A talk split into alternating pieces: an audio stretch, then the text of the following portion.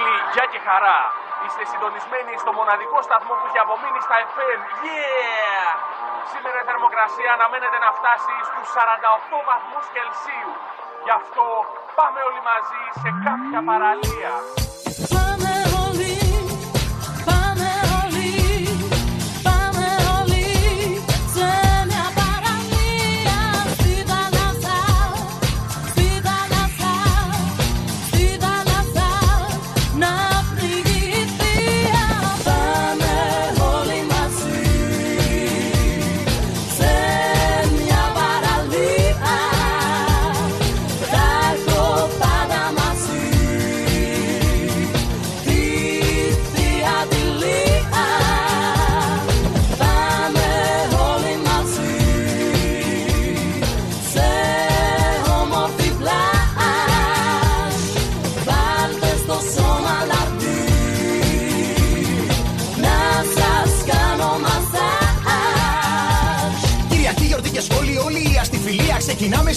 Για πανάκι παραλία.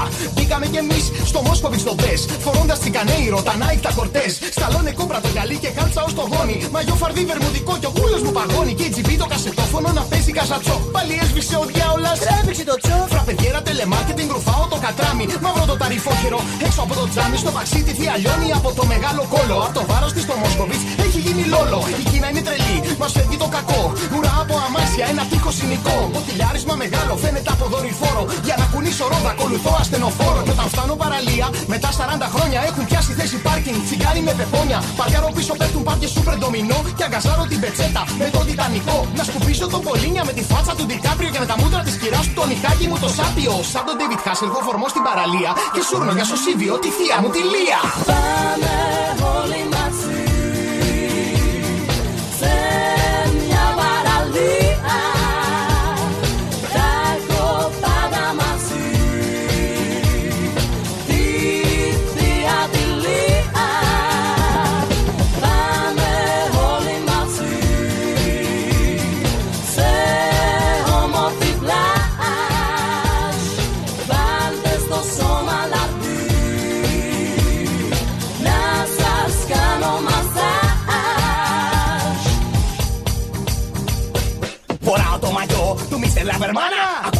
Ακούω στο Walkman την κόβα την καμπάνα. Τρώω την μπανάνα παγουρίνο με καλούα. Κολλάω και μέσα άλλο την ψεύτικη τατούα. Φοράω το μπουκάμισο το τζάμα η κανούα. Έχει πάνω το βεσπούκι, πυγμέους και παππούα. Ακούω ένα μάξι να κορνάρει ουα ουα.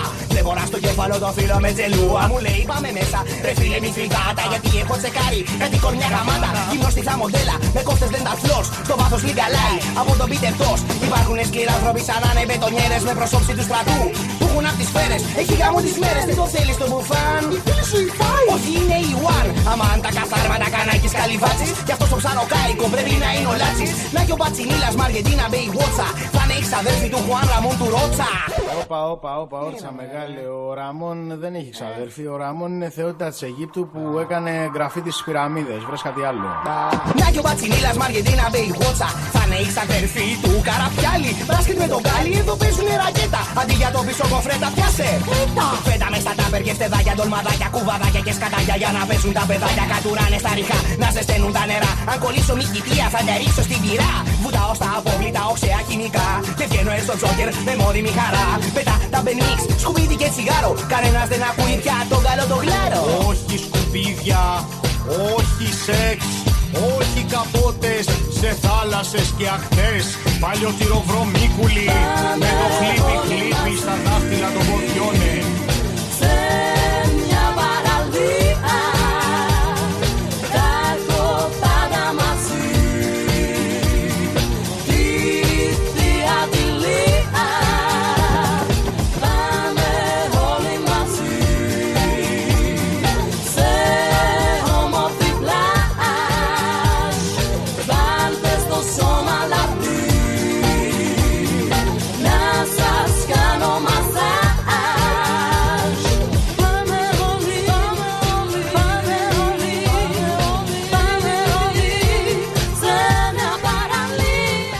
Όλοι σε μια παραλία.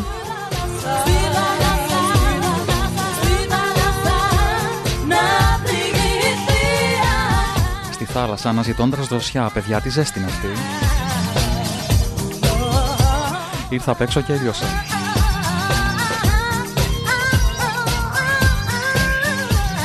Εδώ τα καλά βιβλία, εκπομπή 17η. Καλησπέρα σας. Τελευταία εκπομπή της σεζόν, είπαμε λίγο να το γιορτάσουμε. ε.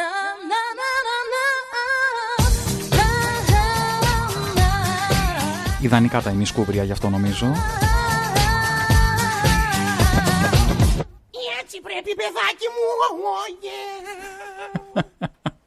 Καλησπέρα σας αγαπημένοι φίλοι, καλησπέρα σας αγαπημένα μου γλαρολικόπουλα από όπου και αν μας ακούτε. Εδώ τα καλά βιβλία, επιστρέψαμε για τελευταία φορά αυτή τη σεζόν. Είναι η τελευταία μας εκπομπή, απίστευτο έτσι. Πέρασε μία χρονιά λοιπόν που ήμασταν μαζί κάθε δεύτερη Παρασκευή εδώ στην ε, φιλόξενη και αγαπημένη συχνότητα του Polis View, διαδικτυακή συχνότητα του polisview.com. Ελπίζω να είστε όλοι καλά, ελπίζω να είστε κάπου δροσερά και να μας ακούτε έχοντας έτσι έναν κρύο καφεδάκι, α, ένα αναψυκτικό στο χέρι. Η ζέστη είναι φοβερή έξω, πραγματικά σας το λέω.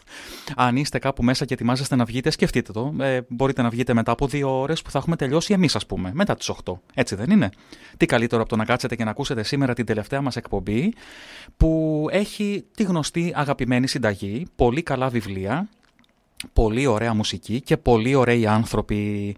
Περιμένουμε σήμερα λοιπόν τα μηνύματά σας, να μας πείτε τι θα κάνετε αυτό το καλοκαίρι, να μας ευχηθείτε, να μας πείτε από πού μας ακούτε. Εδώ τα καλά βιβλία στο facebook, το γράφετε με ελληνικά και με τόνους, βρίσκεται το προφίλ μας εκεί και μας ακολουθείτε. Παπάκι εδώ τα καλά βιβλία στο instagram, βρίσκεται εκεί το προφίλ μας επίσης και μας ακολουθείτε και μπορείτε να μας στείλετε μήνυμα και στο instagram. Και φυσικά το πιο άμεσο, το πιο γρήγορο και το πιο σίγουρο, να το πω έτσι, ε, το παραθυράκι από το οποίο μας ακούτε τώρα live μέσα από, το, από την ιστοσελίδα του polisview.com. Συνδέεστε εκεί στο προφίλ σας α, είτε στο facebook είτε στη google και μπορείτε να μας στείλετε κατευθείαν το μήνυμά σας εκεί και να το δούμε εμείς εδώ ζωντανά στο στούντιο και να σας απαντήσουμε. Σήμερα στην τελευταία εκπομπή της ε, σεζόν έχουμε καλεσμένη την ε, Ιβέτα Νασλίδου. Η κυρία Ιβέτα Νασλίδου είναι ζωγράφος και επιμελήθηκε πρόσφατα ένα πάρα πάρα πολύ όμορφο βιβλίο με παιδικά παραμύθια και πολύ έτσι γλυκιά και τρυφερή εικονογράφηση. Θα μιλήσουμε για αυτό το βιβλίο, θα μιλήσουμε στο τελευταίο κομμάτι της εκπομπής με την κυρία Νασλίδου και είμαι σίγουρος ότι θα βρείτε αυτά που θα πούμε πάρα πολύ ενδιαφέροντα. Προς το παρόν όμως, θα ακούσουμε και σήμερα, όπως κάναμε και στην προηγούμενη εκπομπή, καλοκαιρινή μουσική. Ωραία καλοκαιρινά τραγούδια για να μας ανεβάσει και λίγο τη διάθεση, βρε αδερφέ. Fly me to the moon.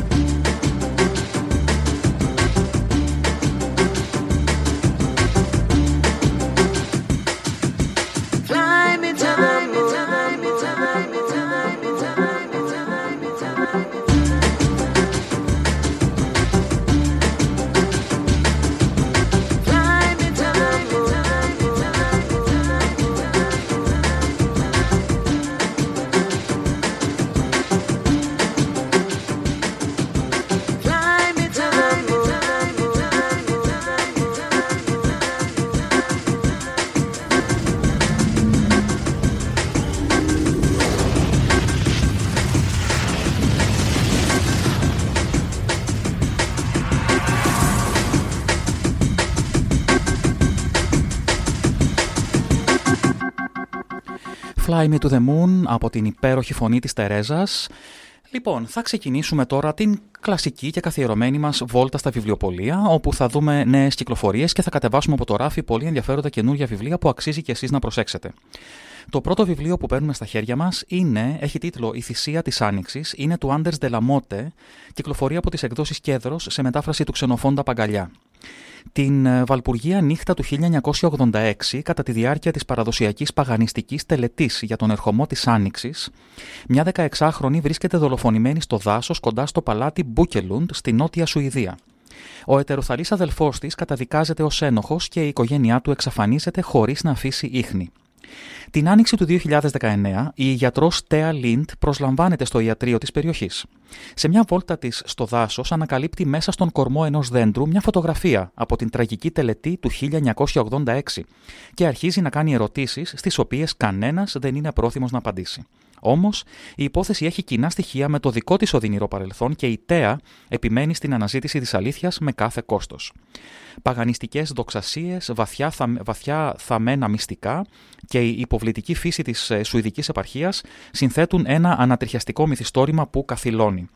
Στις αρχές της χρονιάς αυτής, τώρα, είχαμε μιλήσει και για το προηγούμενο βιβλίο του Άντερ Ντελαμότε ήταν το έγκλημα του φθινοπόρου. Τότε είχε μόλις κυκλοφορήσει, ξανά από τις εκδόσεις Κέντρο. Είναι ένας κύκλος αστυνομικών μυθιστορημάτων του πολύ διάσημου Σουηδού συγγραφέα που ακολουθεί τις τέσσερις εποχές. Είναι λοιπόν το έγκλημα του φθινοπόρου, είναι τώρα η θυσία της Άνοιξης και είχαν προηγηθεί η φωτιά του χειμώνα και το τέλος του καλοκαιριού. Όλοι οι τίτλοι αυτοί κυκλοφορούν στα ελληνικά από τις εκδόσεις Κέντρο, όπως και το τελευταίο αυτό βιβλίο, Η θυσία της Άνοιξης, το οποίο σας το προτείνω, γιατί ο Άντερ Ντελαμότε είναι ένας πάρα πολύ καλός συγγραφέας. Το ύφος του θα σας αρέσει πάρα πολύ. Ξέρει πολύ καλά να στείνει χαρακτήρες και ξέρει πολύ καλά να πλάθει την πλοκή του και να σας ε, πιάνει μέσα σε αυτήν και να μην σας αφήνει σε ησυχία. Ξενοφώντας Παγκαλιά, ο μεταφραστής ε, της θυσίας της Άνοιξης, όπως είπαμε, κυκλοφορεί από τις εκδόσεις Κέντρο. Και το δεύτερο βιβλίο είναι ελληνικό, είναι του Θάνου Αλεξανδρή. Αυτή η νύχτα μένει, ένα βιβλίο που α, πρωτοκυκλοφόρησε το 1994 από τις εκδόσεις Σιγαρέτα, κατόπιν ξαναεκδόθηκε από τις εκδόσεις Περίπλους, έγινε μια πολύ α, επιτυχημένη ταινία από τον Νίκο Παναγιωτόπουλο πριν αρκετά χρόνια και τώρα επιστρέφει με αφορμή την μεταφορά του στην τηλεόραση. Την επόμενη σεζόν θα το δούμε α, σε μια τηλεοπτική σειρά. Οπότε με αφορμή αυτό το βιβλίο «Η συλλογή διηγημάτων αυτή η νύχτα μένει» του Θάνου Αλεξανδρή επανεκδίδεται τώρα λοιπόν από τις εκδόσεις Κάκτος. Είδα περιουσίες να εξανομίζονται φίλο φτερό, φιλίες σοβαρών οικογενειαρχών να γίνονται μίση και πάθη, άγρια για μεσόκοπες τραγουδίστριες που το καλύτερο γραφείο συνοικεσίων δεν θα μπορούσε να πασάρει στο χειρότερο συνταξιούχο. Είδα έναν κόσμο που άναψε πάνω σε μια σκηνή όλο μάγια, σαν το πιο άγριο και άπονο έρωτα που θα ήθελε να γράψει ο Λόρκα ή σαν ένα φλαμένκο πάνω σε απαγορευμένα βήματα και άγριες φιγούρες της φωτιάς. Μπορεί και σαν σκηνές που ο Αλμοδόβαρ και ο Φασμπίντερ δεν πρόλαβαν να βάλουν στις ταινίες τους γιατί δεν έζησαν, δεν είδαν για να εμπνευστούν. Τη νύχτα ζεις. Μπορεί και να πεθάνεις, αλλά σίγουρα δεν φυτο ζωή. Ή ζεις ή πεθαίνεις. Πιστεύω ακράδαντα ότι στον 21ο αιώνα, όπως και με το ρεμπέτικο που ήταν παρεξηγημένο στην εποχή του, το σκυλάδικο θα αποτελέσει αντικείμενο συζήτησης των κοινωνιολόγων. Πιστεύω ότι οι φοιτητές θα προσεγγίσουν με ευλάβεια και συγκίνηση αυτό το κομμάτι της πολιτισμικής μας ιστορίας. Οι ηρωίδες του βιβλίου μου, γράφει ο συγγραφέας, είναι γυναίκες που φωτίστηκαν απρόσμενα στο προσκήνιο και ξαφνικά έγιναν αλήθειες όσα ονειρεύτηκαν τόσα χρόνια στα εκτός σχεδίου φτωχικά τους. Πού να φανταζόταν η δυστυχή στο, εργο... στο εργοστάσιο που βολόδερνε νυχθημερών πως θα γινόταν αντικείμενο πόθους στον μισό πληθυσμό της επαρχιακής πόλης. Που να ξέρε πως θα φτάνει η ώρα που αντί να περιμένεις στην ουρά για το επίδομα ανεργίας, ακριβά οχήματα θα πάρκαραν έξω από το ξενοδοχείο και κάθε επιθυμία της θα γινόταν διαταγή. Νομίζω ότι δεν χρειάζεται να σας πω κάτι άλλο για αυτό το βιβλίο, για αυτές τις ιστορίες. Σίγουρα οι περισσότεροι από εσάς θα έχετε δει την ταινία του Νίκο Παναγιοτόπουλου, οπότε τώρα είναι μια καλή ευκαιρία όσοι δεν είχατε διαβάσει αυτή τη συλλογή διηγημάτων του Θάνου Αλεξανδρή να το κάνετε μέσα από αυτήν την καινούργια έκδοση των εκδόσεων Κάκτος. Αυτή η νύχτα μένει λοιπόν, ε, λίγο πριν την ξαναδούμε και στην τηλεόραση. Και εμείς συνεχίζουμε με μια ακόμα μουσική καλοκαιρινή ανάσα, πολύ ζέστη, too hot. Cool and the gang.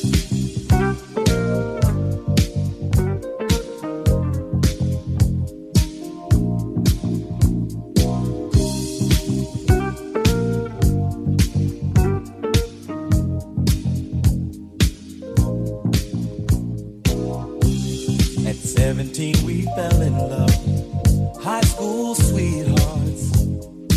Love was so brand new. We took the vows of man and wife forever for life. I remember how we made our way. A little patience, the times we prayed.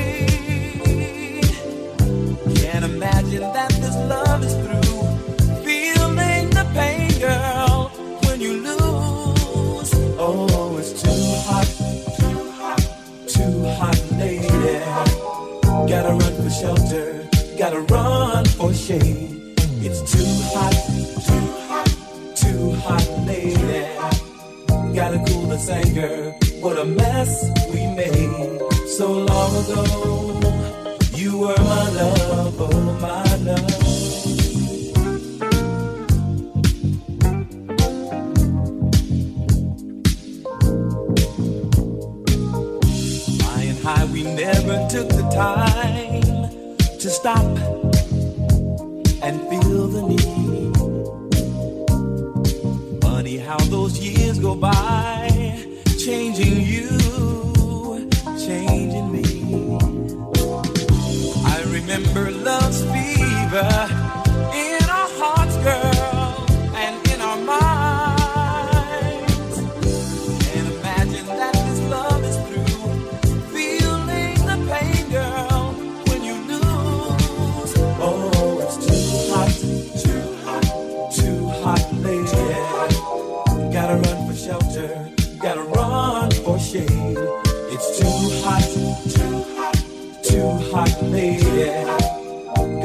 the same, girl. What a mess.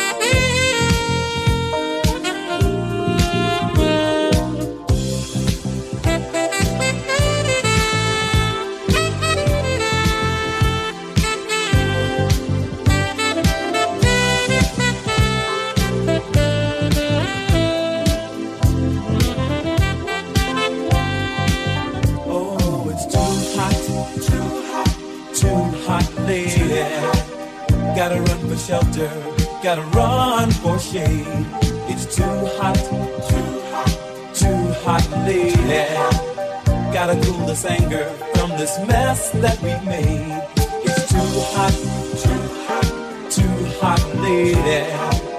Gotta run for shelter, gotta run for shade. It's too hot, too hot, so so hot, lady. Gotta cool this anger. Oh, gotta cool this mess we made. It's so so hot, baby. Yes, it's so hot. I just can't take it. I can't stand no more, baby. We were once lovers.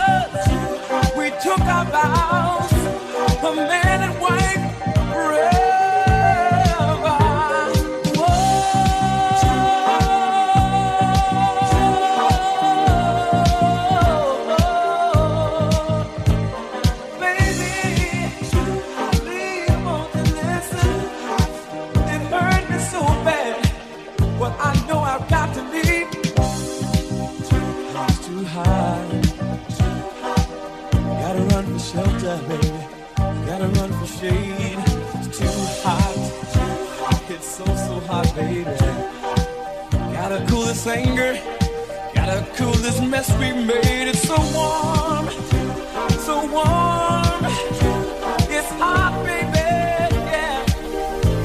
Gotta run shade. Come. I'm leaving. Goodbye. Don't cry. Από τους Cool and the Gang, ένα αγαπημένο καλοκαιρινό τραγούδι πραγματικά από το παρελθόν, κλασικό και υπέροχο. Συνεχίζουμε τώρα με άλλα δύο βιβλία από τις καινούριες κυκλοφορίες αυτής της περίοδου. Θα πιάσουμε στα χέρια μας το μυθιστόρημα Ρίγος της Alison Reynolds που κυκλοφορεί από τις εκδόσεις Λιβάνι σε μετάφραση του Χρήστου Καψάλη. Πέντε φίλοι που έχουν να ειδωθούν 10 χρόνια συναντιούνται ξανά σε ένα θέρετρο στις Γαλλικές Άλπεις. Την τελευταία φορά που βρέθηκαν όλοι μαζί, μία από τις φίλες τους, η Σάσκια, εξαφανίστηκε. Παρακολουθούμε τις ζωές μιας παρέας ανταγωνιστικών snowboarders στα 20 χρόνια τους και μετά ξανά στα 30 τους, όταν σε ένα οικείο σκηνικό, στο χιονοδρομικό κέντρο όπου έγιναν για πρώτη φορά παρέα, ξανασμίγουν και αναγκάζονται να έρθουν αντιμέτωποι με τις επιλογές που έκαναν μέσα σε αυτά τα 10 χρόνια. Τώρα έχουν πλέον αποξενωθεί και έχουν μυστικά που κρατούν καλά κρυμμένα από τους άλλους. Καθένας τους έχει λάβει μια πρόσκληση για επανένωση. ώσπου καταλήγουν παγιδευμένοι στο χιονοδρομικό κέντρο. Ποιος οργάνωσε τελικά αυτή τη συνάντηση, βρίσκονται μόνοι τους εκεί. Ποιος σκότωσε τη φίλη τους 10 χρόνια πριν και ποιος παίζει τώρα μαζί τους; Η συγγραφέας Άλλη Reynolds, ε, Reynolds συγγνώμη, οδηγεί έξοχα τους αναγνώστες σε ένα συναρπαστικό αλλά και ανατρεπτικό ταξίδι κατά τη διάρκεια ενός τρομακτικού Σαββατοκύριακου. Με εναλλασσόμενο χρόνο δράσης και χαρακτήρες, οι προθέσεις των οποίων είναι απρόβλεπτες, η αγωνία μένει αμύωτη μέχρι την τελευταία σελίδα. Ένα θρίλερ με τεταμένη ατμόσφαιρα. Λέει η συγγραφέας, ε, σημειώνει, με το ρίγο θέλησα να μεταφέρω τον αναγνώστη στον πανέμορφο αλλά και επικίνδυνο κόσμο των ψηλών βουνών. Να του προσφέρω τη δυνατότητα να προσεγγίσει ένα άθλημα γεμάτο απαιτήσεις και κινδύνους. Με γοητεύει η νοοτροπία των κορυφαίων αθλητών και τα ψυχολογικά παιχνίδια στα οποία ενίοτε επιδίδονται. Πώς, αυτοί, πώς είναι αυτοί οι άκρος αποφασισμένοι, άκρος ανταγωνιστικοί άνθρωποι ως φίλοι και σύντροφοι και ως ποιο σημείο θα ήταν διατεθειμένοι να φτάσουν προκειμένου να νικήσουν. Εδώ να πούμε και έχει τη σημασία του ότι η Άλλη Reynolds ήταν αθλήτρια ελεύθερου στυλ στο snowboard ε, στο αγώνισμα του half, half pipe, αν το λέω σωστά, ε, περνώντας πέντε χειμώνες στα βουνά της Γαλλίας, της Ελβετίας, της Αυστρίας και του Καναδά. Και πλέον ασχολείται με το σερφ, παρακαλώ πολύ. Λοιπόν, Ρίγο στο μυθιστόρημα της Alison Reynolds σε μετάφραση του Χρήστου Καψάλη κυκλοφορεί από τις εκδόσεις Λιβάνικιν και αρκετά μεγαλούτσικο, 545 σελίδες περίπου. Άλλο ένα βιβλίο το οποίο νομίζω σίγουρα θα θελήσετε όλοι έτσι να του ρίξετε μία ματιά α, είναι το βιβλίο Νύχτες Πανούκλας του Ορχάν Παμούκ, κυκλοφορεί από τις εκδόσεις Πατάκη.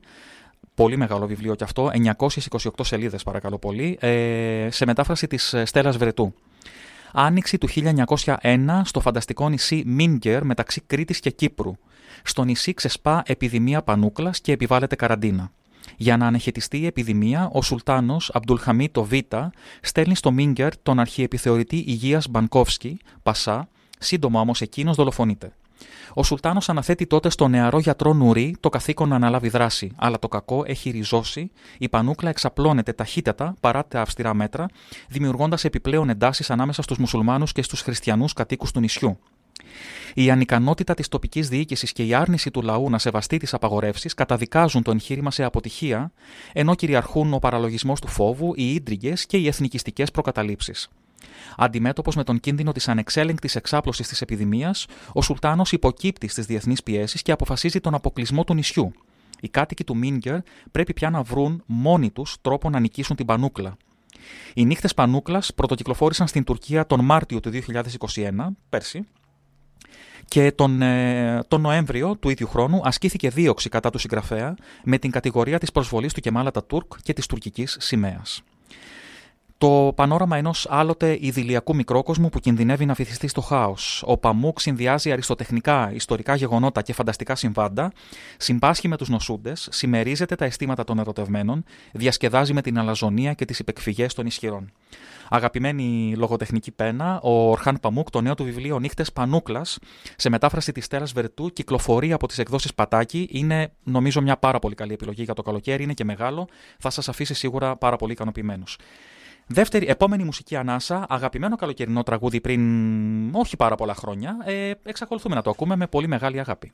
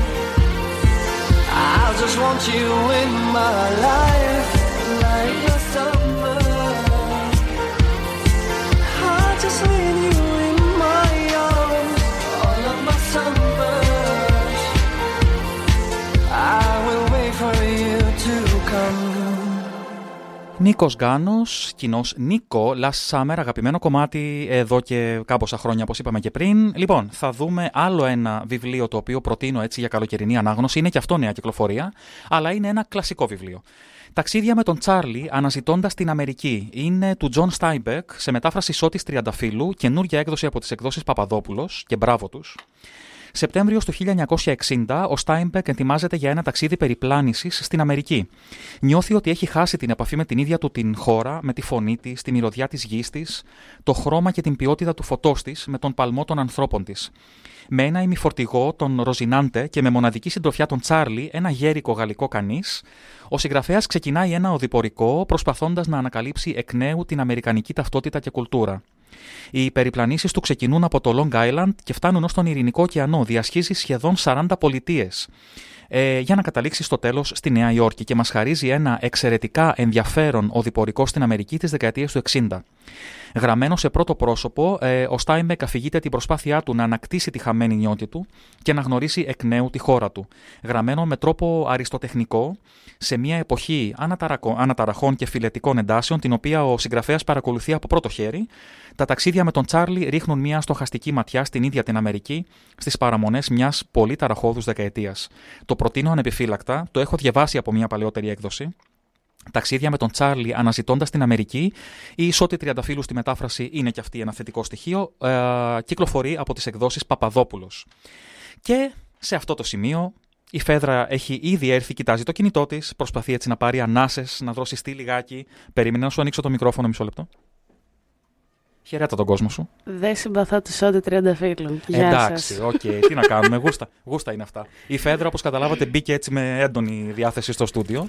Είναι ακόμα. Ξύπνησα και διάλεξα βία εγώ σήμερα. Τι ξύπνησες; Ξύπνησα και διάλεξα βία. Είναι Γιατί, ένα παιδί meme. Μου; Γιατί... Δεν έβαλα τυχαία την ε, Φέδρα τώρα στην, ε, στε- στον αέρα μαζί σας, γιατί έχουμε να πούμε τα νέα των γλαρόλικων. Δεν και είναι έχει... τυχαίο. Μόλις ήρθε βασικά και αυτό. Καλά, μόλι μόλις ήρθε. Ναι, αλλά ήρθε την κατάλληλη στιγμή. Γιατί στα νέα των γλαρόλικων έχει να σας πει κάτι πάρα πολύ Μμμ. ενδιαφέρον και η Φέδρα. Ναι. Όσοι είδατε το τελευταίο της βίντεο στο κανάλι της, χρόνια πολλά στο κανάλι σου. Ευχαριστώ πολύ. Να σου το πω και δημοσίως. Κλείσαμε τρία χρόνια με τα συντρόφια. Είμαι Τρία πολύ χρόνια. ενθουσιασμένη. Μου έλειπε κάτι από το βίντεο. Τι σου Θα το πω. Τι Δεν σου το έγραψα από κάτω στα σχόλια, αλλά είπα να το πω Τι- στην εκπομπή. Ο Ερνέστο. Α, Ο Ερνέστος Πού ήταν ο έλειπε. Ερνέστο, ναι. Θα σου πω γιατί. Δεν τον είδα Ήτανε- ούτε ένα δευτερόλεπτο. Ναι, γιατί ήταν στο πατρικό. Α. Και εγώ ήμουν στο σπίτι του αδερφού μου και γύριζα. Εντάξει, εντάξει, εντάξει. Γι' αυτό, Αλλά γι' αυτό. θα τον ε, θα επιστρέψεις. Δεν, δεν τον στο έχει πάρει μαζί σου τον Τον Ερνέστο έχω εκεί; πάρει μαζί μου. Απλά αυτή τη βδομάδα έλειπε ο πατέρας μου και είχα πάει να μείνω στο πατρικό. Οκ. Ε, και δεν έχω μεταφέρει το γάτο ακόμα. αλλά θα Εντάξει. το μεταφέρω αύριο. Στο προηγούμενο Ναι. βίντεο που είχες κάνει, αυτό που μπήκε ξαφνικά από πίσω, είχα λιώσει στα γέλια. Γενικά τα κάνει κάτι τέτοια. δεν, θε, δεν με σέβεται καθόλου το χώρο και το χρόνο μου. Ε, εσύ δεν σέβεσαι το χώρο του, το έχουμε ξαναπεί. Έχεις δίκιο, Λοιπόν, ε, πριν και σας πει. επίσης είπε Ερνέστο, εχθές είχε γενέθλια, έγινε ενός.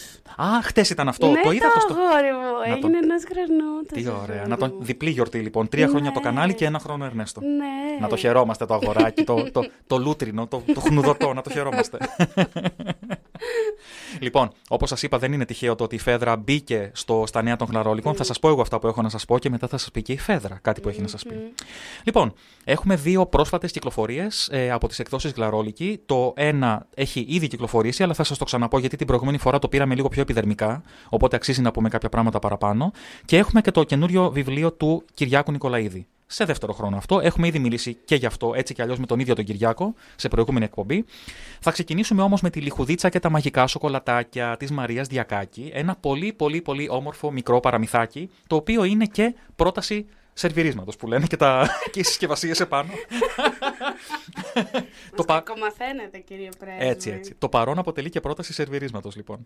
Η πολύ γλυκιά και πολύ όμορφη λιχουδίτσα, λοιπόν, μας παρουσιάζει και μας εξηγεί με τον δικό της μοναδικό τρόπο πώς να φτιάξουμε τα πιο γευστικά σοκολατάκια. Εντάξει, είναι καλοκαίρι, δεν είναι και τόσο εποχή για σοκολατάκια, αλλά θα τα βάλετε στο ψυγείο. Τι καλέ. Διαβάστε προσεκτικά τη συνταγή, πάρτε τη μαμά από το χέρι, πηγαίνετε μέχρι το σούπερ μάρκετ να πάρετε τα απαραίτητα υλικά και διασκεδάστε παρέα με τη λιχουδίτσα, φτιάχνοντας με αγάπη και πολύ κέφι τα ωραιότερα σοκολατάκια, γιατί θα τα έχετε φτιάξει με τα χεράκια σας. Και πάντα ό,τι φτιάχνουμε με τα χεράκια μας είναι πάρα πολύ ωραίο και ιδιαίτερο. Να σου πω ένα fun fact. Για πες. Όταν ήμουν στο δημοτικό, μας είχαν πάει εκδρομή στο εργοστάσιο σοκολάτας. Σε ποιο; Δεν θυμάμαι πώς το λένε, ρε. Δημοτικό σου Εντάξει. λέω ήμουνα. Καλά. Αλλά τώρα έχει κλείσει. Επειδή Α. θυμάμαι που ήταν στο περίπου κάπου στο κέντρο ήταν. Και Μάλλον έχει κατάλαβα. Κλείσει. Μάλλον Α, κατάλαβα. Και είχαμε φτιάξει σοκολάτες. Και ήταν η καλύτερη εκδρομή που έχω πάει στη ζωή μου μέχρι και σήμερα. Πώς βγήκατε από εκεί μέσα, με την βγή- αστυνομία, πώς σας βγάλαν από εκεί μέσα; Πώς μου- Φωνάξανε το, το ηθό να μου βγάλουν έξω. Γιατί δεν βγαίναμε. Το ηθόν, Χριστέ μου, εντάξει. Λοιπόν, Είχα περάσει τέλεια. Η σοκολάτα είναι για όλες τις εποχές. Είναι, είναι, είναι. Φυσικά, φυσικά, φυσικά. Λοιπόν, πάει αυτό. Είπαμε, η λιχουδίτσα και τα μαγικά σοκολατάκια. Α, το έχουμε ξαναπεί πολλές φορές, θα το ξαναπούμε και τώρα. Όλα τα βιβλία των εκδόσεων Γλαρόλικη τα βλέπετε πρώτα ηλεκτρονικά, πρώτα ψηφιακά δωρεάν σε μορφή ηλεκτρονική στο γλαρόλικη.net και μετά, άμα θέλετε, τα παραγγέλνετε. Άρα λοιπόν, τώρα που μιλάμε και όσο εσείς ακούτε την ωραία μουσική που σας έχουμε διαλέξει και για σήμερα, το βιβλίο Η Λιχουδίτσα και τα μαγικά σοκολατάκια μπορείτε να μπείτε στο γλαρόλικη.net και να το διαβάσετε. Δεν είναι τίποτα. Επόμενη πρόταση, είπαμε, είναι το καινούριο βιβλίο του Κυριάκου Νικολαίδη, το παιδικό παραμυθάκι μάλλον, το οποίο έρχεται τις επόμενες μέρες. Έχει πάει τυπογραφείο και το περιμένουμε πώς και πώς και πώς. Ξαναμιλήσαμε γι' αυτό και με τον Κυριάκο, αλλά τώρα θα σας πούμε αυτό που λέμε το οπισθόφυλλο, να το πω έτσι, του βιβλίου. Λοιπόν, η Μίκα και η υπόσχεση του καλοκαιριού. Ε, μια ανοιξιάτικη μέρα, η μικρή Μίκα αποφασίζει αντί να πάει στο σχολείο να κάνει μια βόλτα στην παραλία. Στη διαδρομή θα μπλέξει σε μια περιπέτεια που θα της αλλάξει τη ζωή. Θα γνωρίσει τις εποχές, θα δει νέα μέρη, θα καταφέρει ακόμα και να πετάξει. Αλλά η ερώτηση θα παραμείνει. Θα καταφέρει να πείσει το καλοκαίρι να επιστρέψει. Τώρα έχω να πω κάτι. Γιατί να επιστρέψει το καλοκαίρι, μια χαρά είναι που θα έχει φύγει. Ελπίζω να μην ακούει ο Κυριάκος. Εγώ να σου πω κάτι. Κυριάκο που ακούς να σου πω ποιο είναι Α, το ακούει, ε. πρόβλημά μου. Ωραία, Δεν τέλεια. ξέρω αν ακούει. Εντάξει. Λέω, αν ακούς, ε, το πρόβλημά μου με το καλοκαίρι είναι ότι το γατί μου δεν κοιμάται μαζί μου γιατί ζεσταίνει. Ναι, ρε, εσύ, εντάξει, Αυτό λογικό. είναι πρόβλημα. Το έχω Λογικό. πάρει προσωπικά, θέλω να επιστρέψει το φθινόπωρο. Ε, νομίζω με όλα τα γρήγορα. ζωάκια υπάρχει αυτό το θέμα λόγω της τρίχας. Όσο, όσο πιο κοντά, ναι. Και το ίδιο λέμε. και το σκυλί μου δεν κοιμόταν μαζί Αυτό. μου το καλοκαίρι γιατί ζεσθενότανε και το παίρνω προσωπικά. Είναι, είναι βαρύ το πλήγμα, ρε, εσύ. Λοιπόν, εντάξει, τι να κάνουμε. Αυτή είναι μια δημοκρατική εκπομπή. Η θέση του Κυριάκου λοιπόν είναι ότι το καλοκαίρι πρέπει να επιστρέψει. Ναι, οπότε καλά. η Μίκα και η υπόσχεση του καλοκαιριού έρχεται σε λίγες μέρες. Καλά που τον είχα δει τις προάλλες και ήταν έτοιμος να λιώσει στο πεζοδρόμιο κάτω. Ναι, καλά να επιστρέψει το καλοκαίρι. Πρέπει κάποιος να γράψει ένα αντιβιβλίο γι' αυτό, μια αντιπρόταση. Εγώ. Εσύ. Λοιπόν, η Μίκα και η υπόσχεση του καλοκαιριού σε λίγες μέρες θα, είναι διαθέσιμη- θα είναι διαθέσιμο το παραμυθάκι αυτό από τις εκδόσεις Γλαρόλικη, πρώτα σε ηλεκτρονική μορφή. Το περιμένουμε και σε έντυπο πώς και πώς. Αχ, και όλα αυτά τα νέα των γλαρόλικων. Όλα τα νέα για την εκπομπή μας. Όλες τις νέες κυκλοφορίες. Ό,τι ψήνετε, ό,τι μαγειρεύετε, ό,τι ετοιμάζουμε. Μιας που εμάς είναι η τελευταία μας εκπομπή σήμερα για την ε, σεζόν αυτή και θα πάμε εντός εισαγωγικών διακοπές, που λέει ο λόγος. Θα μπορείτε να τα μαθαίνετε εάν γραφτείτε στο newsletter των γλαρόλικων. Μπαίνετε στη σελίδα γλαρόλικη.net.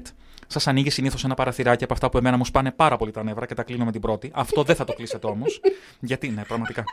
Γιατί. Λοιπόν, αποσυντονίστηκα. Ε, γιατί αυτό σας δίνει πρόσβαση στα νέα του αγαπημένου σου εκδοτικού οίκου. Δίνετε το email σας και οι γλαρόλικοι δεν σπαμάρουν το λογαριασμό σας. Δηλαδή θα έχετε ένα, ένα newsletter με τα νέα όποτε χρειάζεται. Δεν θα στέλνουμε σαν χλαμάρες. Γράφεστε λοιπόν Μπορεί στο να πω newsletter. εγώ να το χακάρω να στείλω σαν χλαμάρες, βέβαια, αυτό δεν το ξέρετε. Εντάξει, κοίταξε να δεις. Αν είναι από σένα, μπορεί και να το δεχτούμε όμως. Ελπίζω να μην ακούει ούτε ο Κυριάκος ούτε ο Χρήστος, λοιπόν. Συνεχίζουμε.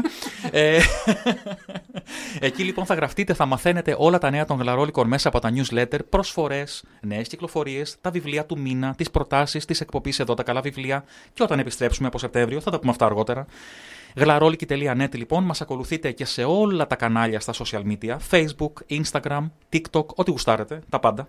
Και μαθαίνετε, Στο TikTok μόλις γύρισα ένα παρεπτόντως και το ανεβάζω τώρα. ανέβασες κάτι στο tiktok; Τώρα το ανεβάζω. Το TikTok το διαχειρίζεται η Φέδρα, γιατί εγώ δεν το, δεν, δεν το κατέχω, δεν το συμπαθώ κιόλας για να μην Τέλος ειλικρινής. πάντων, Αλλά γύρισα εντάξει. μερικά χαζοπλάνα που φαινόμαστε έτσι όμορφοι και γλυκούλιδες, δηλαδή όπως είμαστε Πάντα πάντα. δηλαδή, ναι, ναι. ακριβώς. Και το ανεβάζω τώρα. Λοιπόν, αυτά ήταν τα νέα των γλαρόλικων από μένα, αλλά έχετε νέα των γλαρόλικων και από τη Φέδρα. Φέδρα, έχεις κάτι να πεις; Ε, όχι, πάμε παρακάτω. Όχι, πλάκα. ε, σας είχα πει ότι. Βασικά δεν σας το είχα πει, το είπα στο βίντεο. Το είχα πει στο Δημήτρη και νόμιζα ότι το είχα πει και στον αέρα, αλλά τελικά δεν το είχα πει στον αέρα. όχι, όχι.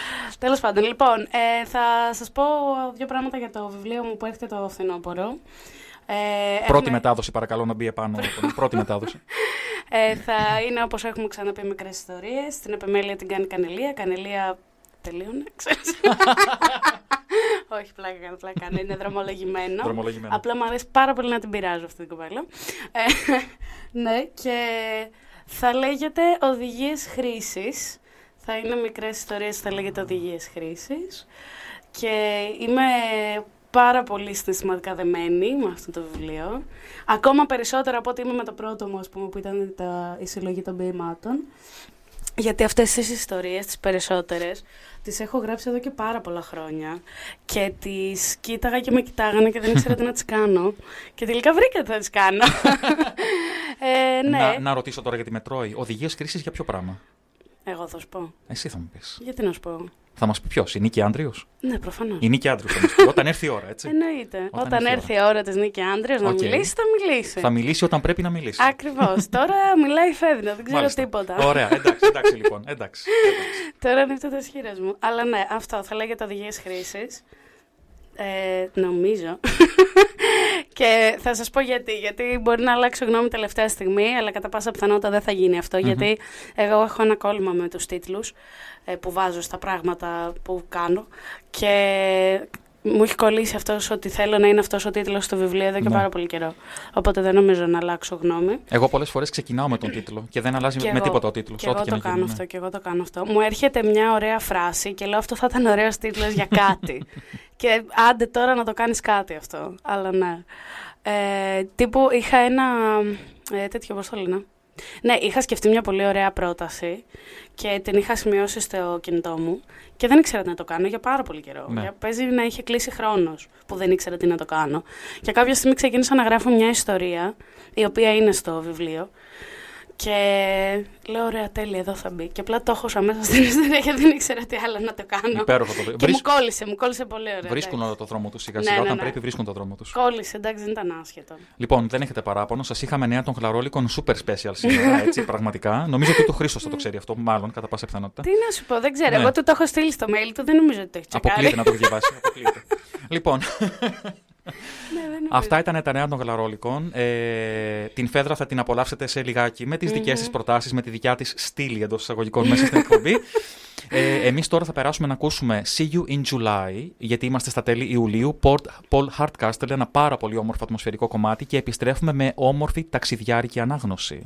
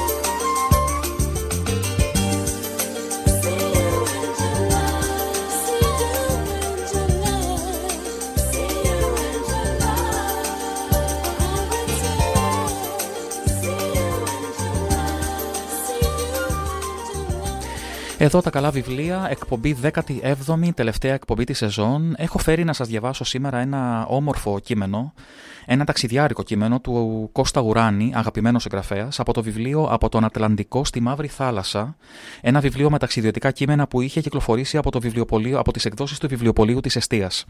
Και έχω επιλέξει να σας διαβάσω από το κεφάλαιο «Το κάλεσμα των μεγάλων δρόμων».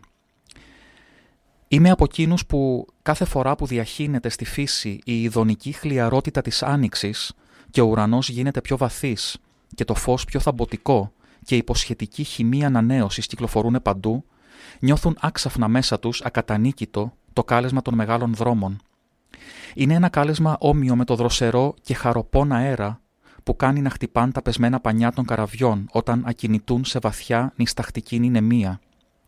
Τα κοιμισμένα μέσα στη μνήμη οράματα των μεγάλων δρόμων ξαναξυπνάνε και η παλιά μέθη που νιώσαμε στο θέαμά τους μας ζαλίζει και πάλι ειδονικά. Να φύγει κανείς, να φύγει. Ω, η χαρά των απέραντων φωτεινών δρόμων, των καταπράσινων λόφων με τις ανθισμένες βραγιές και ροδοδάφνες, των ειρηνικών πεδιάδων, των γεμάτων περιβόλια και ζεστή μυρωδιά ολοκάθαρου αέρα των ψηλών μυστηριωδών βουνών. Ω, η χαρά των σταθμών σε αγνοημένα γραφικά χωριά, του περάσματος βουερών ποταμιών, σκιασμένων από ρηγυλά πλατάνια, του βαλσαμικού αρώματος των πευκόνων και των άξαφνων στροφών που αποκαλύπτουν και ένα καινούριο πάντοτε θαύμα, μιαν άβυσο γεμάτη άγρια ποίηση, μιαν αγέροχη κορυφή βουνού ή την πάνφωτη ακινησία της βαθυγάλανης θάλασσας. Ω, η χαρά του ταξιδιού και του οράματος της θάλασσας που προεκτείνεται από τη θάλασσα και της λύθης κάθε δεσμού και κάθε φροντίδας μέσα στην απέραντη γαλήνη των γλαυκών νερών και του βυθίσματος στην ειδονική εκείνη μακαριότητα που τη λυκνίζει ο ήρεμος και σταθερός παλμός του καραβιού και η αιωνιότητα των φωτεινών ωρών. Ιδού χρόνια και χρόνια τώρα που η ψυχή μου απαντάει στο μυστηριώδες αυτό κάλεσμα, χωρίς ακόμα ο πόθος μου να έχει φτάσει πουθενά, χωρίς να έχει σβήσει μέσα μου η δίψα της περιπέτειας και της αλλαγής που είναι ο ρυθμός της ζωής μου. Κάθε άνοιξη η σκοτεινή και ποιος ξέρει πρωτόγονη αυτή ανάγκη με κάνει να ξεκινάω σαν τις νομαδικές εκείνες φυλές που αλλάζουν ολοένα τόπους και ουρανούς. Όχι για να φτάσουν κάπου, αλλά για να είναι διαρκώς αλλού. Αλλού. Περισσότερο παρά ποτέ η εποχή μας νιώθει αυτόν τον μαγνήτη, αυτό το μαρτύριο και αυτήν την ειδονή της ακατανίκητης απόδρασης, την οποία ο Αντρέ Ζιντ ονόμασε απόδραση μέσα στο κενό, και η οποία συνίσταται στην ανάγκη όχι να βρει κανείς αλλού κάτι καλύτερο, αλλά να αφήσει για λίγο τη ζωή του και το περιβάλλον του, να ξεχάσει ότι είναι δεμένος σε ένα μάταιο και μονότονο καθημερινό μαγκανοπήγαδο και να νιώσει τη μεθυστική αυτή απολύτρωση του να είναι απόλυτα ο εαυτός του να πρόκειται τάχα για την ίστατη επανάσταση του ατόμου εναντίον της κατάπνιξής του από την ομαδικότητα, εναντίον της μηχανικής και οικονομικής ομοιομορφίας της εποχής μας που τίνει να δημιουργήσει έναν διεθνή τύπο ανθρώπου, που δέχεται τον τρόπο ζωής του, τα γούστα του, αυτές ακόμα τις σκέψεις του από την οδοστρωτική νοοτροπία της ανώνυμης ομαδικότητας. Κοιτάξτε, τα περισσότερα βιβλία που γράφονται και εκείνα που με ιδιαίτερη προτίμηση διαβάζονται παντού είναι τα βιβλία που μιλάνε για ταξίδια, για φυγές και για περιπέτειες έχουν μια επιτυχία που δεν οφείλεται στην περιέργεια του κοινού για τον κόσμο, αλλά στην ανάγκη που αισθάνεται καθένας να ξεχαστεί, να διασκορπιστεί μέσα στο διάστημα, να αφήσει να τον πάρει το ρεύμα. Είναι η μέθη της φυγής, μακριά από πολιτείες και τελματωμένα λιμάνια, για να λυκνιστεί κανείς μέσα στην γλαυκή απεραντοσύνη της θάλασσας, για να διασκορπιστεί μέσα στο μεγάλο φως και την πλατιά φύση, για να γνωρίσει τη μόνωση που σώζει και απελευθερώνει, για να είναι σαν τους τυχοδιοκτικούς εκείνους θαλασσοπόρους που, πλέοντας μέσα στο μέγα κιανό άγνωστο, έβλεπαν να κατεβαίνει στις ψυχές η οικουμενική γαλήνη των, των ωκεάνιων βραδιών και για να ανακαλύπτει την πάντα πιθανή περιπέτεια, όπως εκείνοι έβρισκαν απροσδόκητες Αμερικές στο δρόμο. Κι αν πάλι τίποτα δεν πρόκειται να συμβεί, κι αν στο βάθος της ψυχής μας ξέρουμε ότι δεν υπάρχουν πια σιρήνες και ότι ο κόσμος εμφανίζει περισσότερες ομοιότητες παρά διαφορές, τι σημαίνει; Πάντα θα θέλει κανείς να φύγει. Η πείρα του κόσμου δεν σκοτώνει το όνειρο. Το καθιστά μόνο πιο απέλπιδο και κάνει την ανάγκη της φυγής δραματικότερη.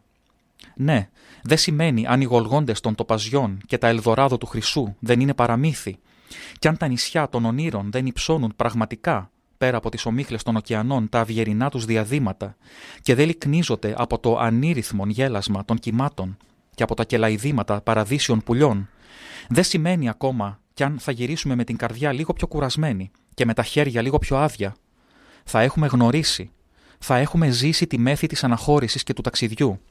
Θα έχουμε απαντήσει στην πρόσκληση των άσπρων σύννεφων που περνάνε στο γαλανό ουρανό, στο πέταγμα των κοπαδιών των πουλιών, στα καράβια που πλέουν μέσα στο όνειρο της θάλασσας, στα αρώματα των μακρινών ανθισμένων μυγδαλιών που μας φέρνει η χλιαρή ανοιξιάτικη άβρα. Θα έχουμε υπακούσει στην ανυπόμονη παρόρμηση των φτερών που σαλεύουν μέσα στην ψυχή μας.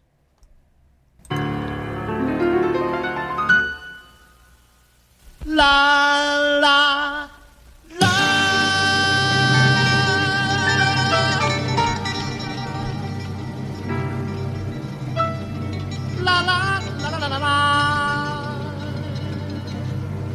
La la la. La la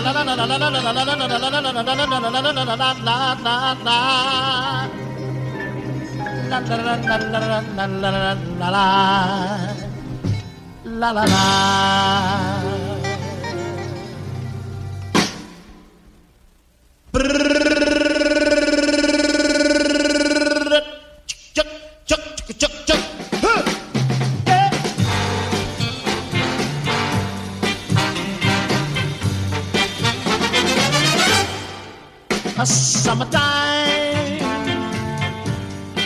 living is easy.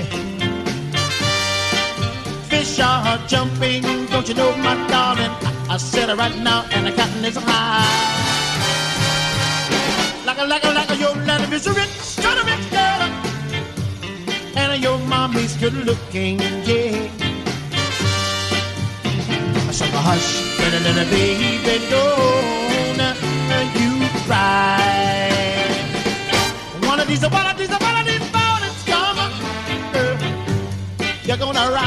gonna rise up singing. Then you spread your little wings, your little wings, and I take to the sky. La, la, la, la.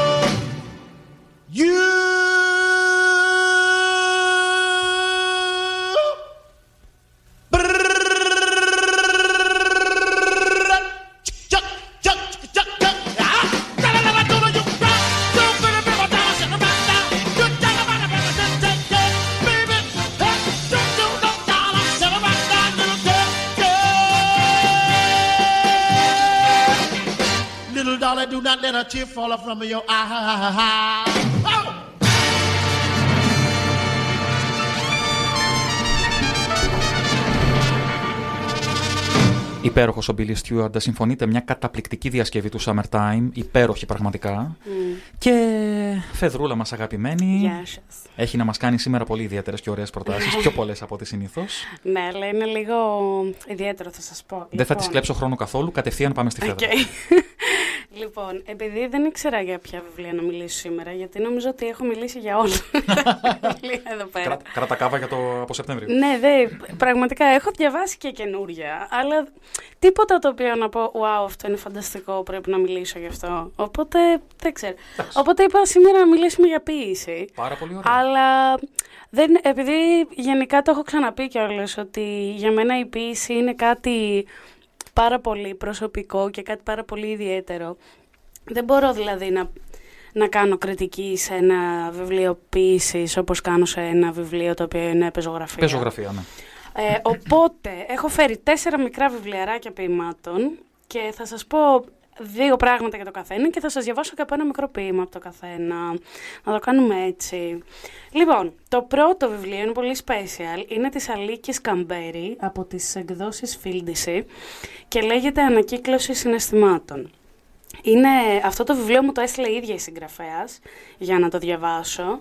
Άμα μας ακούσει είσαι θεάρα, άμα δεν μας ακούσει θα σου στείλω το link να μας ακούσεις μετά. Έτσι, μπράβο. Ένα πάρα πολύ ωραίο βιβλίο ποιημάτων, πολύ όμορφο, με πάρα πολύ ωραία σκίτσα μέσα, π.χ. Ε, τώρα δείχνω τα σκίτσα στο Αχ, τι ωραίο. Δημήτρη, έχει Όντως, πολύ ναι, ναι, ωραία όντως, σκιτσάκια όντως. μέσα. Ποιος τα έχει κάνει; Ε, τώρα Καλά, αυτό εντάξει, ναι, ναι, δεν περίμενε πειράζει. να το δούμε.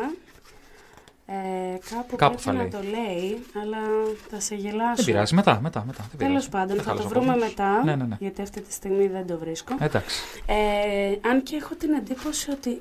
Δεν ξέρω, νομίζω ότι μπορεί να είναι και δικά της. Για να μην τα λέμε μήπως είναι της ίδιας. Αλλά Ναι, εντάξει, ναι, οκ, θα το μπορεί. δούμε. Θα το δούμε. Τέλος πάντων, λοιπόν, θα σας διαβάσω το αγαπημένο μου από αυτό το βιβλίο, το οποίο λέγεται «Τα πρόσωπα του φασισμού, ένα ηλιόλουστο πρωινό». Το τέρας μεταλλάσσεται, ριζώνει, τροφοδοτείται με ρυθμούς ιλιγγιώδεις. Βρίσκει σε κάθε εποχή που να πατήσει. Το τώρα μας να θωρακίσουμε, στέρεα να δομείτε, να μην φοβάται τίποτα. Ο φόβος τον ελκύει. Θηρίο που αναζητά τη μυρωδιά θυράματος να το κατασπαράξει. Και αν τα θυράματα νίκησαν τα θηρία, 7 Δεκάτου 2020. Αυτό, για όσους δεν ξέρουν, είναι η ημερομηνία που επισήμως ε, ανακηρύχθηκε η Χρυσή Αυγή εγκληματική οργάνωση. Μάλιστα. Στο εφετείο. Ήμουν εκεί, έφαγα όλη την άβρα στη μούρη. ε, πραγματικά μνημειώδης μέρα. Ε, πάρα πολύ ωραίο. Ε, ομολογουμένως δεν ξέρω από πού μπορούμε να το προμηθευτούμε. Αλλά όπως κάθε φορά μετά που θα κάνουμε ένα post ε, είτε και, και στο facebook και στο instagram και παντού θα ανακοινώσουμε ας πούμε, τα βιβλία για τα οποία μιλήσαμε σε οποία αυτή την μιλήσαμε. εκπομπή. Σωστά. Θα έχω μιλήσει εγώ με την ίδια της συγγραφέα να μου πει πού μπορούμε να το προμηθευτούμε για να σας πούμε και εσάς. Εάν είναι διαθέσιμο μέσω του οποιοδήποτε χοντρέμπορα, υποθέτω, οι εκδόσεις Γλαρόλ θα μπορέσουν να το βάλουν. Ναι, στο μα site. γι' αυτό, αυτό, μια χαρά. θέλω να ρωτήσω Ναι, ναι, ναι, ναι. την ε, Αλίκη Καμπέρη από τις εκδόσεις Φίλντιση, Φίλντιση. Ανακύκλωση συναισθημάτων. Λοιπόν, το επόμενο ε, λέγεται Αναπόδραστη μνήμη και είναι της Ανθής Μαρονίτη από τις εκδόσεις Άγρα. Είναι επίσης ένα πολύ ωραίο... Ε, όλα είναι πολύ ωραία, γι' αυτό τα έφερα. Ε, ναι, και έχει και ένα,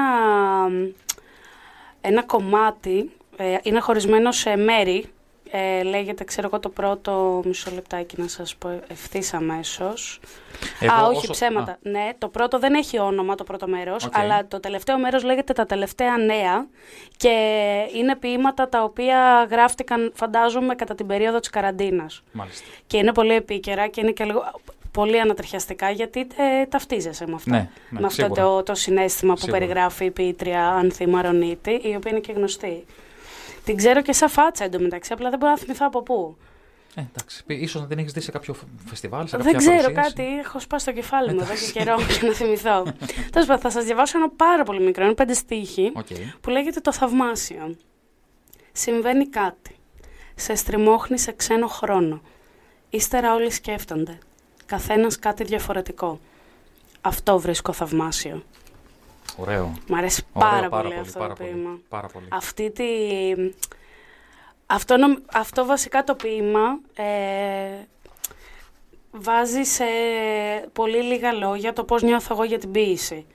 Ότι είναι αυτό που λέω συχνά ότι θα πω ας πούμε ένα ποίημά μου σε πέντε άτομα και τα πέντε θα μου δώσουν πέντε διαφορετικές ερμηνείες και Σωστά. αυτό είναι που με μαγεύει πιο πολύ απ- για την ποίηση. Α, α, εγώ αυτό παίρνω από αυτό. Προφανώς δεν είναι η μόνη του ερμηνεία, διότι ποίηση. Αλλά ναι. Ανθή Μαρονίτη, αναπόδραστη μνήμη, εκδόσεις Άγρα. Εκδόσεις Άγρα, πάντα πολύ καλέ αισθητέ οι εκδόσεις Μμ. Άγρα. Βλέπω και το βιβλίο τώρα μπροστά μου, είναι πάρα, πολύ, ωραίο. όμορφο. Και α, το συγκεκριμένο είχε βραβευτεί, έχει πάρει βραβείο ποίησης 2021 από Ίδρυμα Κώστας και Ελένη Ουράνη της Ακαδημίας Αθηνών. Το Α, συγκεκριμένο. για φαντάσου και διάβασα Κώστα Ουράνη πριν λίγο. Α, τι λες τώρα. λοιπόν, όσο η Φέδρα εντωμεταξύ είχε στο, στα χέρια της το βιβλίο της ε, Ανθής Μαρονίτη, εγώ βρήκα ότι στο βιβλίο της Αλίκης Καμπέρη τα, σχέ- τα, σ- τα σχέδια τα οποία συζητήσαμε ότι είναι πάρα πολύ ωραία είναι του Μιχαήλ Άγγελου Καμπέρη. Προφανώς συγγενής της Ναι, ναι, ναι. Κάτι. Πολύ, Οκ, πολύ όμορφο. είναι πάρα πολύ ωραία όμορφο. σχέδια, όντως. Πολύ όμορφο. Τέλεια. Τέλεια. Μας έχεις διαλέξει και μουσική ως συνήθως. Μμμ. Έχεις πάθει έρωτα με τη Ροζαλία, έτσι. Ναι, είναι θεά. είναι θεά επί γης η Ροζαλία. Μας έχει, φέ- μας είχε φέρει νομίζω και σε άλλη εκπομπή. Ναι, Ε, Έχουμε είναι- ξαναπέξει. ναι. Σήμερα λοιπόν άλλο ένα κομμάτι. Πώς το λένε, Μαλαμέντε. Μαλαμέντε. Μαλ- Θα μας το χορέψεις; Μαλαμέντε, όχι. Πολύ ωραία. Για πάμε να το απολαύσουμε. Είναι όντως πολύ ωραία. Είναι εξαιρετικό. Είναι, είναι.